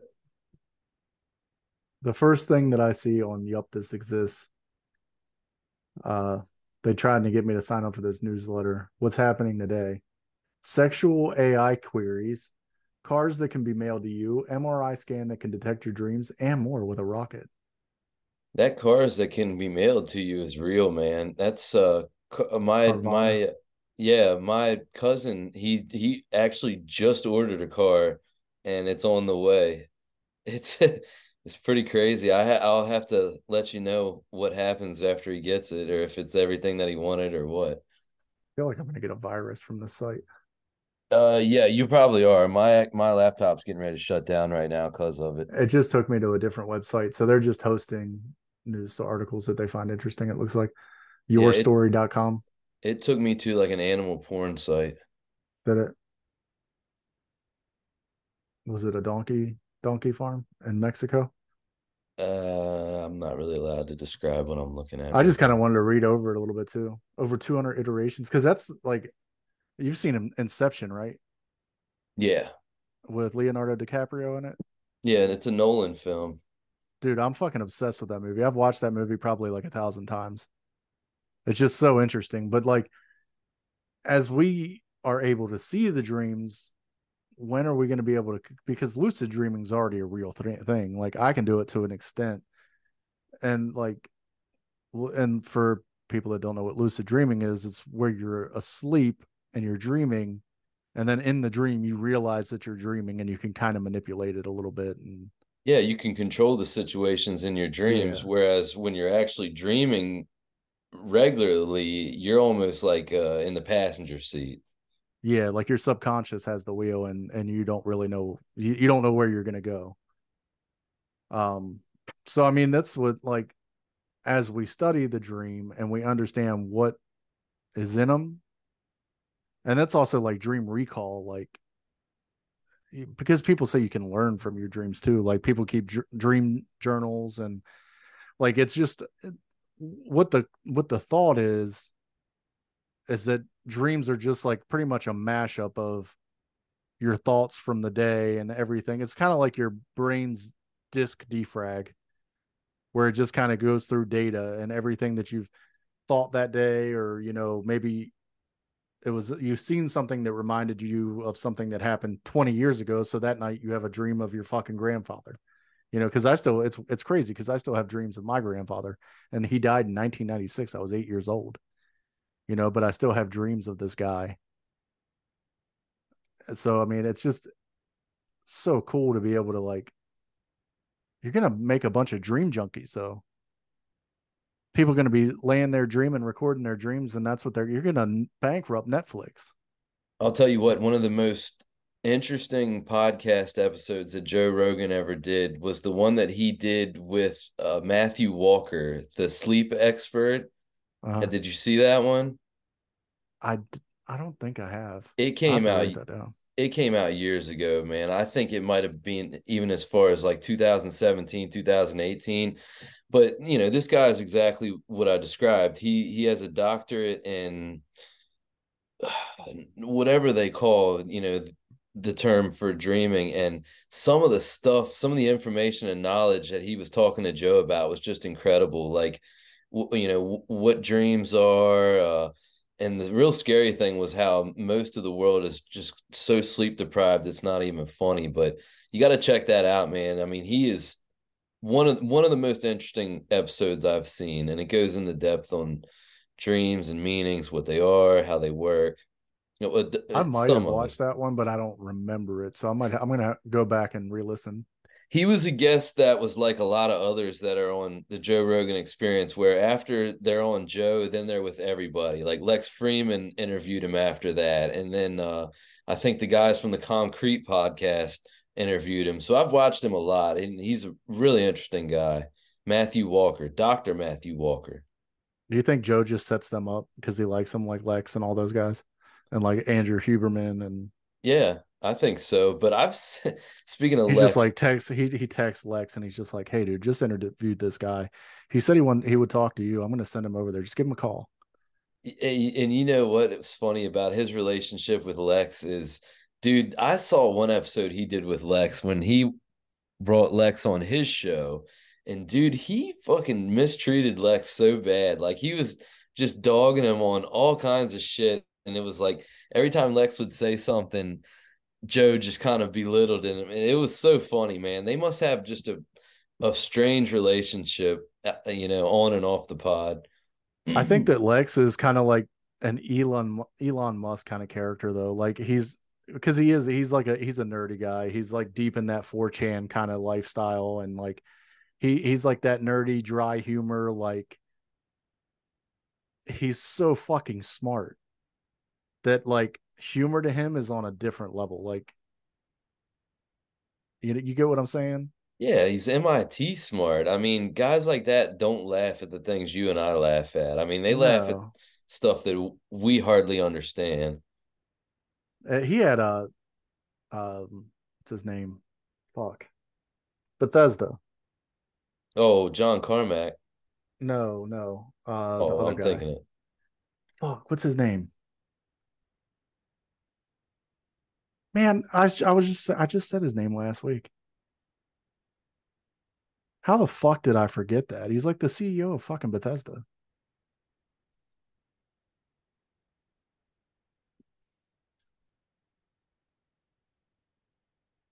Lex Fridman the fuck is his name? Todd Howard. He had him on a couple weeks ago, like right after uh, Starfield came out. And they were talking about like the old ass Skyrim games, like the ones that came out in like 92, 93. Oh, yeah. Those are, that's old, old. Yeah. So, but I don't know. Lex, he's hard for me to listen to. I like him. Like he's you're, interesting. You're talking about the original Elder Scrolls series. That's what yeah, you're what talking about uh elder it was like turn-based shit man almost or oh not yeah. point and click i mean but they said like their technology back then that they had daggerfall and yeah the arena all those Battlespire but they're like cutting edge with edge with the graphics but i mean they were all pc games too so i mean you could do more on a pc than you could on a console i mean exactly. 8-bit 16-bit video game cartridge isn't going to hold the data, but the fucking floppy disk back in the day. That's when like PC gamers like that's when they got like the stereotype that they have now, like the sweaty mom's basement, like P- yellow stained pee underwear. Like that's that's hmm. no offense to the people that played those games, but that's what people thought of you back in the early 90s. Like you were just a dungeon dweller yourself that played these dungeon crawl games. Like you were playing like Diablo 1 on PC and just jacking off to the boobs of the devil woman or something. There's so much of that for Starfield, like in these Starfield gr- groups, like these incel dudes that just like they have hard ons for these video game characters. Is that right? Yeah, they'll just like they'll make they'll get like mods for like Big Butt Sarah or Big Butt Andrea. And like they'll post the picture in the group and be like, "Oh, look what I did! This is my favorite companion." It's like the other dudes, like the other people in there, like rag on them a little bit. But it's like, I started thinking, I was like, if that's what it takes to make the game fun for them, whatever. Like, I don't care. It's not something I'm doing, but like, whatever. Like, you know, teach his own. That is but too it's funny. still kind of fucking weird. It's like I do think it's weird, but I don't think it's like I'm not gonna go on and trash you on your post on the fucking. I'm not. I'm just not gonna comment at all. Like I don't give a fuck. Right, right. Why bother? This one dude posted a fucking picture of this tower that he had. I was like, this reminds me of fucking Fallout 4. See how much we can build to crash our game. All right. Uh you want to do one more one more uh art- article and then we will uh maybe wrap it up. Yeah, yeah, that's fine. If you want to. Uh this is a good one. So doesn't pertain to anything that we've discussed tonight. This is a brand new article, but Stafford County authorities seized 35,000 fentanyl pills after package delivered to incorrect address. uh 26 year old Dwayne Jones Jr. of Virginia was arrested after receiving a package containing 15,000 fentanyl pills that were mistakenly sent to the wrong address in Stafford County. Following the discovery, authorities executed a search warrant at Jones's residence on Torbert Loop on October 17th. Inside, they found an additional 20,000 fentanyl pills, 1.5 ounces of cocaine, over $47,000 in cash, and a loaded firearm located dangerously close to where a child slept. Jones faces multiple charges, including conspiring to traffic fentanyl, possession with intent to distribute fentanyl, and possession of a firearm while distributing fentanyl. Child Protective Services intervened, removing the child from the home, and Jones is currently held without bond at Rappahannock Regional Jail. Pretty crazy, man. So this guy only got busted because this package was delivered to the wrong address. Yeah, that's wild. But you know what's more concerning is the neighbor opened his fucking mail. Oh, dude, you're right. That's illegal. That is Do you wrong. think they're not they're not charging that person with a crime though, are they? it didn't say. It didn't mention it. Is isn't it a felony to like tamper with mail? Yeah, it's a felony to tamper with mail, to tamper with a mailbox. It's all uh, federal property. So you got this person that checked the mail, opened someone else's package,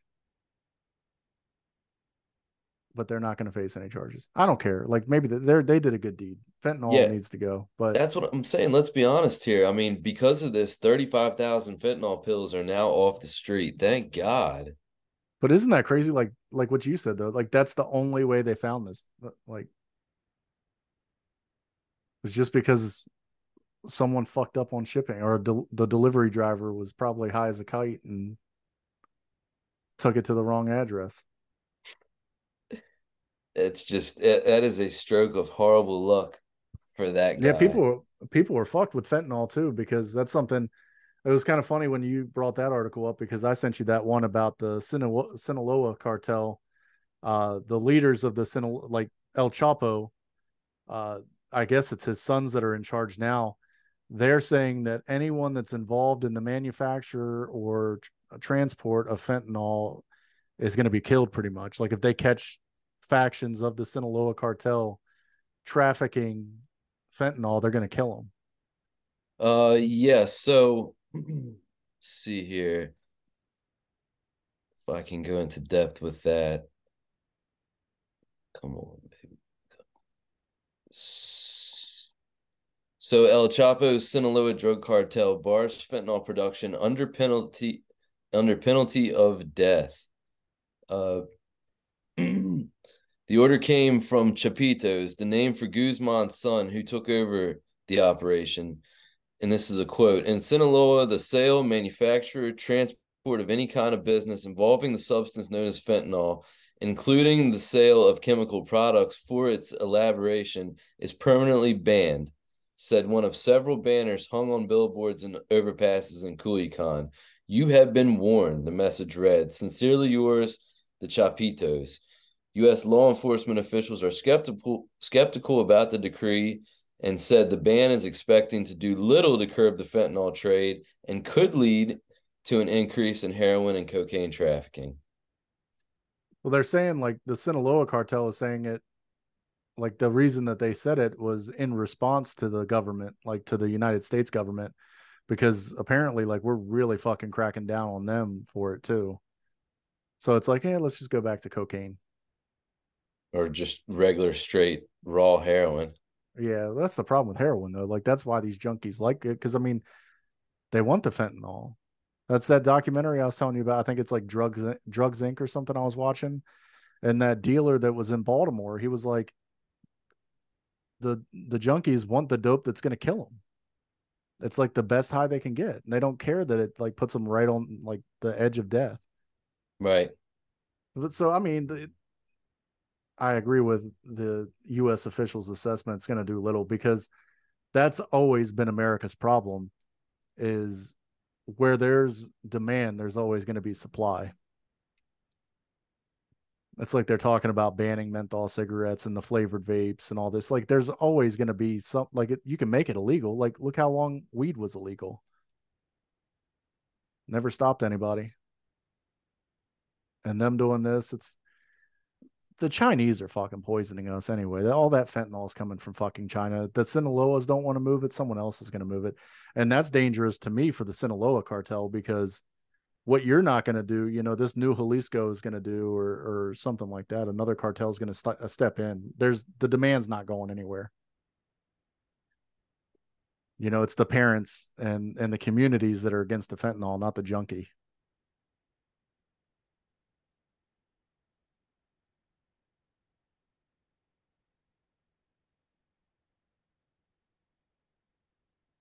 you find a follow up to it or something? No, well, I'm I'm reading another article about it that just shows pictures and videos and stuff like that, but it's nothing more than there's no more details than what we went over. No, it's just kind kind of interesting. I mean, it's a it's a shitload. I mean, God, I'm I'm so thankful that it went to the wrong address because that is a lot going out on the street. Yeah, thirty five thousand pills, and it doesn't even take like what just a little bit of dust to to kill yeah. you. Isn't that right? Yeah, they're saying like li- like just a little piece of it, like yeah. that capsule, just one pill is probably enough to kill ten people. Right, that's what I thought. So I mean, yeah, that's that's good that they got it, man. Like such like by coincidence. But that's kind of like what I was saying earlier about the um like the intelligence community and all that shit. Like a lot of what we find and a lot of crimes solved just by coincidence, you know?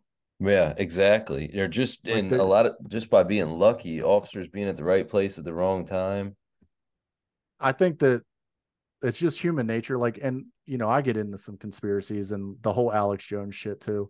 I think it's just it's part of nature that we we want there to be an explanation to everything. Right.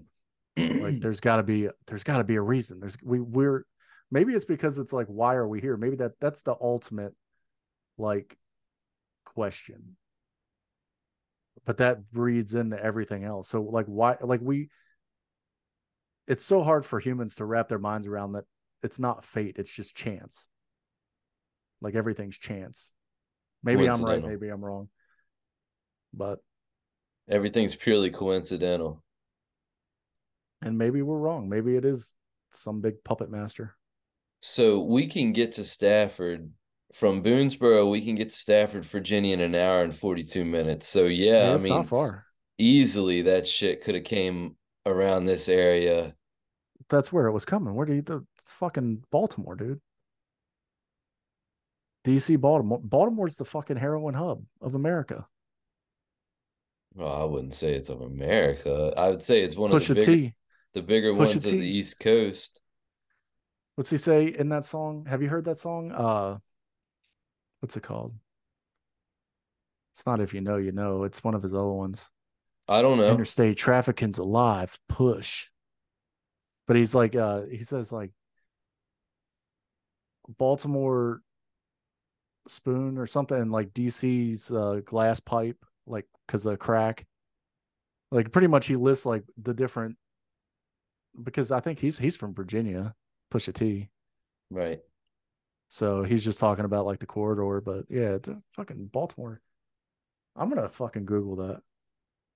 Baltimore heroin capital.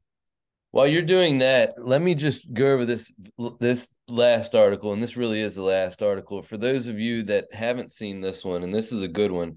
Apparently, California governor signs a bill banning Skittles and other popular candies. And Dustin and I went over this one earlier in the podcast, but uh, Governor Gavin Newsom signed a bill effectively banning Skittles and other popular candy from sales within the state of California. The additives impacted with the signing of the bill include bro- brominated vegetable oil, potassium bromate. I'm not even going to try to read some of these, and red dye 3. Now that the bill has become law, products with any of the aforementioned additives are unable to be manufactured, sold, delivered, distributed, held, held, or offered for sale in the state of California beginning January 1st, 2027. Now, I know this has nothing to do with heroin or Baltimore, but tell me that's not crazy, man. What is and a lot of those chemicals, like they say, because it like can like cancer causing is what they say. Right. I mean, it's 2023. Cancer's here. Like one in three people. One in three people, me, you, and the other man in the room, one of us getting cancer. Like, you know what causes cancer? Life causes cancer. So I mean, like there's something like there's people that have never smoked, never been around an environment breathing in anything from cancer causing you know for spe- specifically lung cancer but they end up with lung cancer how's that happen And think about all the stuff back in the day that we did, inhaled, you know, put on our skin, put in our bodies that we find out now in 2023 were huge for causing cancer. Well, what's it going to be in another 20, 30 years from now? It's going to be the same thing. The shoes we're wearing now, the toothpaste we're wearing, the stuff we put in our hair, the stuff we eat, we're going to find out what causes ovarian cancer. It causes pancreatic cancer. It's like, you're right life gives you cancer. I mean, for crying out loud, for the most part, we're all basically born with cancer. It's just when you're going to get it and, and what's going to cause it. you know you know what i'm pretty sure testing thermonuclear bombs by all the world's superpowers in the 40s and 50s and 60s and 70s pretty sure that didn't help anything you had the united states government trying to set the ionosphere on fire Exactly. we live here on this planet let's see if we can catch the fucking sky on fire exactly. like that's a great idea you know maybe that is what's causing like cancer and and the rise of autism down syndrome you know these uh uh what do they call? Uh, chronicle diseases and shit and so you know i'm not really worried about red dye 3 you know it's just doesn't california have a migrant fucking problem? Because they're one of the sanctuary states and sanctuary cities and they're one of the ones that are getting fucking huge influxes of illegal immigrants and they're finally like wait we can't do this. Joe biden start building that wall that you know was so racist and xenophobic and now they're building the wall again. But you know what's newsom do? He's out there fucking banning skittles and peeps and yoo-hoo you know because that is the crux of that that state's problems. Like that's banning all these dyes is going to fix all of Ca- california's issues. Come on dude. He's smarter than that. That's just like appeasing the fucking soccer moms in california that live in fucking beverly hills and shit that feed their kids fucking 100% organic soy boy shit. Fuck California, dude. When is that? Tool had that song, Mom's Gonna Make It All Right Again. And fucking California, he said, See you down in Arizona Bay. He's pretty much talking about like when the earthquake comes and California falls off the fucking continent and becomes a fucking part of the sea. like, come on, dude. Fuck California. Like, I would love to be there for the weather and shit, but man, they are fucking out there. That that weather did something to their goddamn brains. But maybe that's like maybe going back to that's like what I was saying about like the execs at like Nintendo, Microsoft, all this. Like the people that live in California have it way too good. Like the the ones that are important, the ones with the money and shit. So they're just so out of touch with reality. It's like, don't you have a fucking homeless crisis in San Francisco? People shitting in the streets. Come on, dude. It's ban Skittles. There's more important things to do. You got to figure out how you're going to pay the reparations to all those people that you said you the slavery reparations that you fucking signed into law. Well, you know, the in Europe, a lot of these have already been banned. In fact, um, apparently we're kind of behind on it. Uh, this is a quote. There have been many misconceptions about this bill and its impacts. For example, attached to this message is a bag of popular candy, Skittles, which became the face of this proposal. Newsom's statement reads This particular bag of candy comes from the European Union, a place that already bans a number of chemical additives and colorants. This is demonstrable proof that the food industry is capable of maintaining product lines while complying with different public health laws country to country. Yeah, I mean, they have been banned, but I don't know. Uh, in addition to Skittles, red dye number three is also currently found in Pez, hot tamales, and double bubble gum. Brominated vegetable oil is typically found in citrus soft drinks. None of the companies, none of the companies that produce the above candies have offered a statement on the new law. Well, I mean, I don't know. Europe's progressive, but look at the shape Europe's in. What the fucking Greeks they're one of the worst countries. Uh, I mean, in the world. Spain has its issues. Like, I don't. It's just like there are different things that you could be doing as a lawmaker and a governor. That's my main thing with it. Like, is it important? Maybe, but is it important right now? When you have the the amount of population that you have that are homeless, you know, it just doesn't make sense to me. Like, why was this the initiative? That's my biggest. Like, I could give a fuck less. Like, they're always banning shit or you know the fda's revising like it's like what you said what, what are we going to revise in 10 15 20 years from now to find out that hey it had a negative impact or something you know? And that all goes back to like yeah this caused cancer but hairspray caused a huge hole in the ozone. And we were all going to burn alive by 1992 in 1992 come it's like this alarmism. Like the history history channel documentary that said that there was going to be a huge huge influx of migration from America to Mexico uh, in the fucking in the mid to late 2010s because of global warming and rising sea levels. Like, has that fucking happened yet? No. Like, it's just it's I don't know. It's, it's silly, you know. It's just silly shit to me. He's a fucking idiot. I hope he doesn't run for president ever because he's got a good chance of winning. He's a smooth talking son of a bitch. But he's going to get there on the national. Like that's going to be his campaign slogan. We we ban Skittles. Vote for Newsom. He knows the right things to say. yeah, uh, he's a fucking politician for sure. He's a smart guy. He knows how to talk, and he's going to debate fucking Ron DeSantis. That's coming up, I think him debating Ron DeSantis. Ron DeSantis is a dipshit for taking that. Like, why? He's not running. What? Like, why? What are you gaining from that? That's another. Like, it's just they're all so fucking out of touch, dude. They're so stupid. Both parties. Ban Skittles, ban abortions. Like, just let people do what the fuck they want to do. How about that for a change? Like, let people make their own fucking decisions. in their own lives and deal with the consequences of that. Because the right and the left they're both the same. They both just want they they want to tell you what to do, but this side wants to tell you what to do this way, and this side wants to tell you what to do this way. And they all know better than you because you're stupid and pay your taxes. So we can send fucking bombs to bomb kids in Africa and Iraq.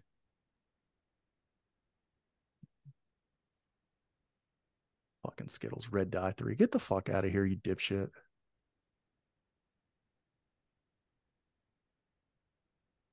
That's how I feel about that. That's all I got to say about that. That's all I got to say about that. so yeah, I think we're ready to wrap up, man. We did Let's a long fucking show today. Yeah, a lot to lot to cover, a lot to go over. We miss a week and we come back and do a show that's like almost two hours. uh, you know what? We were talking when we were talking about Lex Fridman and uh John Carmack. That's who I thought that you were talking about at first, but he's not even with Bethesda. But John Carmack, he was one of the original creators of the Doom series and Wolfenstein and all that other shit. He did a, and he's a he's a big nerd, and you know Lex is a big nerd too. Yeah. You know how long their podcast was together? How long? Five hours, dude. Holy shit. Did he do it in two parts? Five like hours. released it? No, it's all one. Jeez. I, I was gonna watch it and I'm like, dude, I don't have enough hours this week to dedicate to that. You know, even like it's just but they're both they're both like I know it's gonna sound fucked up. They're both geeks, man. You put two geeks in a room together, they're not gonna get bored, you know? yeah. It's the truth. They're not, and especially not Lex. And Lex is like a super geek. John Carmack is like a mega geek. But anyway, I just thought it was funny. Thought you ought to check it out. I watched a little bit of it, but I'll never be able to watch the whole thing. Well, he's like super deep into like that that whole nerd like the op- like I'm looking at his Wikipedia page like open source software and Oh like, yeah, he's big. He's a he's developing that shit, and he was a big proponent and a big developer for all this new VR technology too. yeah he was the uh, president or CEO of something of uh, Oculus for a while wasn't he Yep. He's been on Rogan before too. yeah I think I I think I listened to that but I didn't like it's uh, Joe Rogan is just like I, I've listened to so I've probably listened he's what 2000 now probably listened to at least a thousand of his episodes I've been listening to him since fucking 2010 Right. So it's just like I don't even know who the fuck I listen to. like on his show, I've forgotten more people than I remember. So probably I've probably forgotten more jo- uh, Joe Rogan episodes than some people have listened to. Same with Alex Jones. So on that note, I don't know. I was gonna go somewhere with that, but it, it just kind of went. That's okay, brother. It happens. Yeah, I was gonna go into an Alex Jones like I've never watched this show to the complete end to where he sends it off into the sunset. So Oh, really? I have. Yeah. But he never, he's rarely ever the last person on the show. Like, and especially the newer episodes, he always passes the mic off to somebody. So you rarely ever get like an Alex Jones good night, you know, type of Yeah. deal. Maybe the He's not. older, older ones, but yeah, he he just tries to fill every second, every hour of his show. So more times than not, he'll just pass it off to someone else. Like who was his buddy Paul Joseph Watson, for the longest time, and then uh, Owen Shroyer, who I guess is going to be going to jail soon. that sucks. Well, I don't know that, bro. But thinking of that though, real quick, since we talked about him a good bit this episode, get past all the reptilian shit and look up David Icke. Yeah, David Icke however you would say it, and listen to what he talks about about how you're being programmed yeah and shit like that. Like, don't don't pay attention because I think that's absolutely batshit crazy. How the royal family are reptilians from fucking Venus or whatever, and they're trying to take over civilization and like the the draconians and shit. And yeah, the all that. So that get away from that, but listen to his message about how. And if you just want to get like a brief little piece of what he says, listen to it's um It's not Immortal Technique. It is Vinnie Paz, The End of Days, because the intro to that song, the intro to End of Days, is like a 30 second clip of David Icke talking about how we're being programmed and people like you're being told what to think and how to think by the people that run the world. So it's Vin, it's Vinnie Paz, and he's from Jedi Mind Tricks. Jedi Mind Tricks. Yeah. Vinnie Paz. That was that was like Ill Bill, Mortal Technique, Vinnie Paz, and all them Necro. Yeah. Yeah, Jedi Mind Trick's fucking awesome. Vinnie Paz is too. Uh, shit, I like. I definitely get down to that shit. Army of the Pharaohs and all that shit. Yeah, now I didn't go too crazy into that. That was still kind of new when I started listening to Jedi Mind Tricks, but I heard they're good. They're all conspiracy guys, man. That's oh, just, oh yeah. I mean, that's what they rap about. Well, Necro's more like horrorcore, like crazy ass violent rap, but like Ill Bill, he has that song Babylon and shit. And, yeah. But yeah, Vinnie Paz, whatever his fucking name is, Immortal Technique and all those. Immortal Technique's like a hardcore fucking Marxist though. Like it's a little fucking concerning. Yeah, well, they're all kind of kind of weird in a way. Well, even Vinnie Paz is like Muslim and shit. Yeah, he is Muslim. He wears like the, the kufi cap and everything. The enemy's not Saudi. The enemy's around me. No, pretty sure extreme Islam is the enemy, but we'll save that for another episode. Yep. All right, boys and girls, we appreciate you guys watching.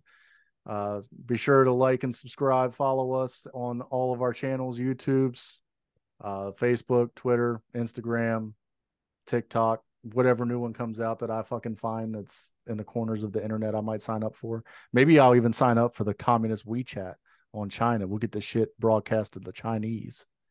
But and if me, you're if you're interested in filling our advertising advertising slot at the beginning of the show please contact us on facebook.com slash ubec podcast anybody that wants free promotion uh, a free shout out i don't care if you own a power washing business if you're a taxi driver in baltimore city hit us up, send us a message on the Facebook, and we will and tell us every, all the information that you want to add, and we will put you in the opening segment, like we have done with a few others. Um, reach out and let us know. Dustin, anything else?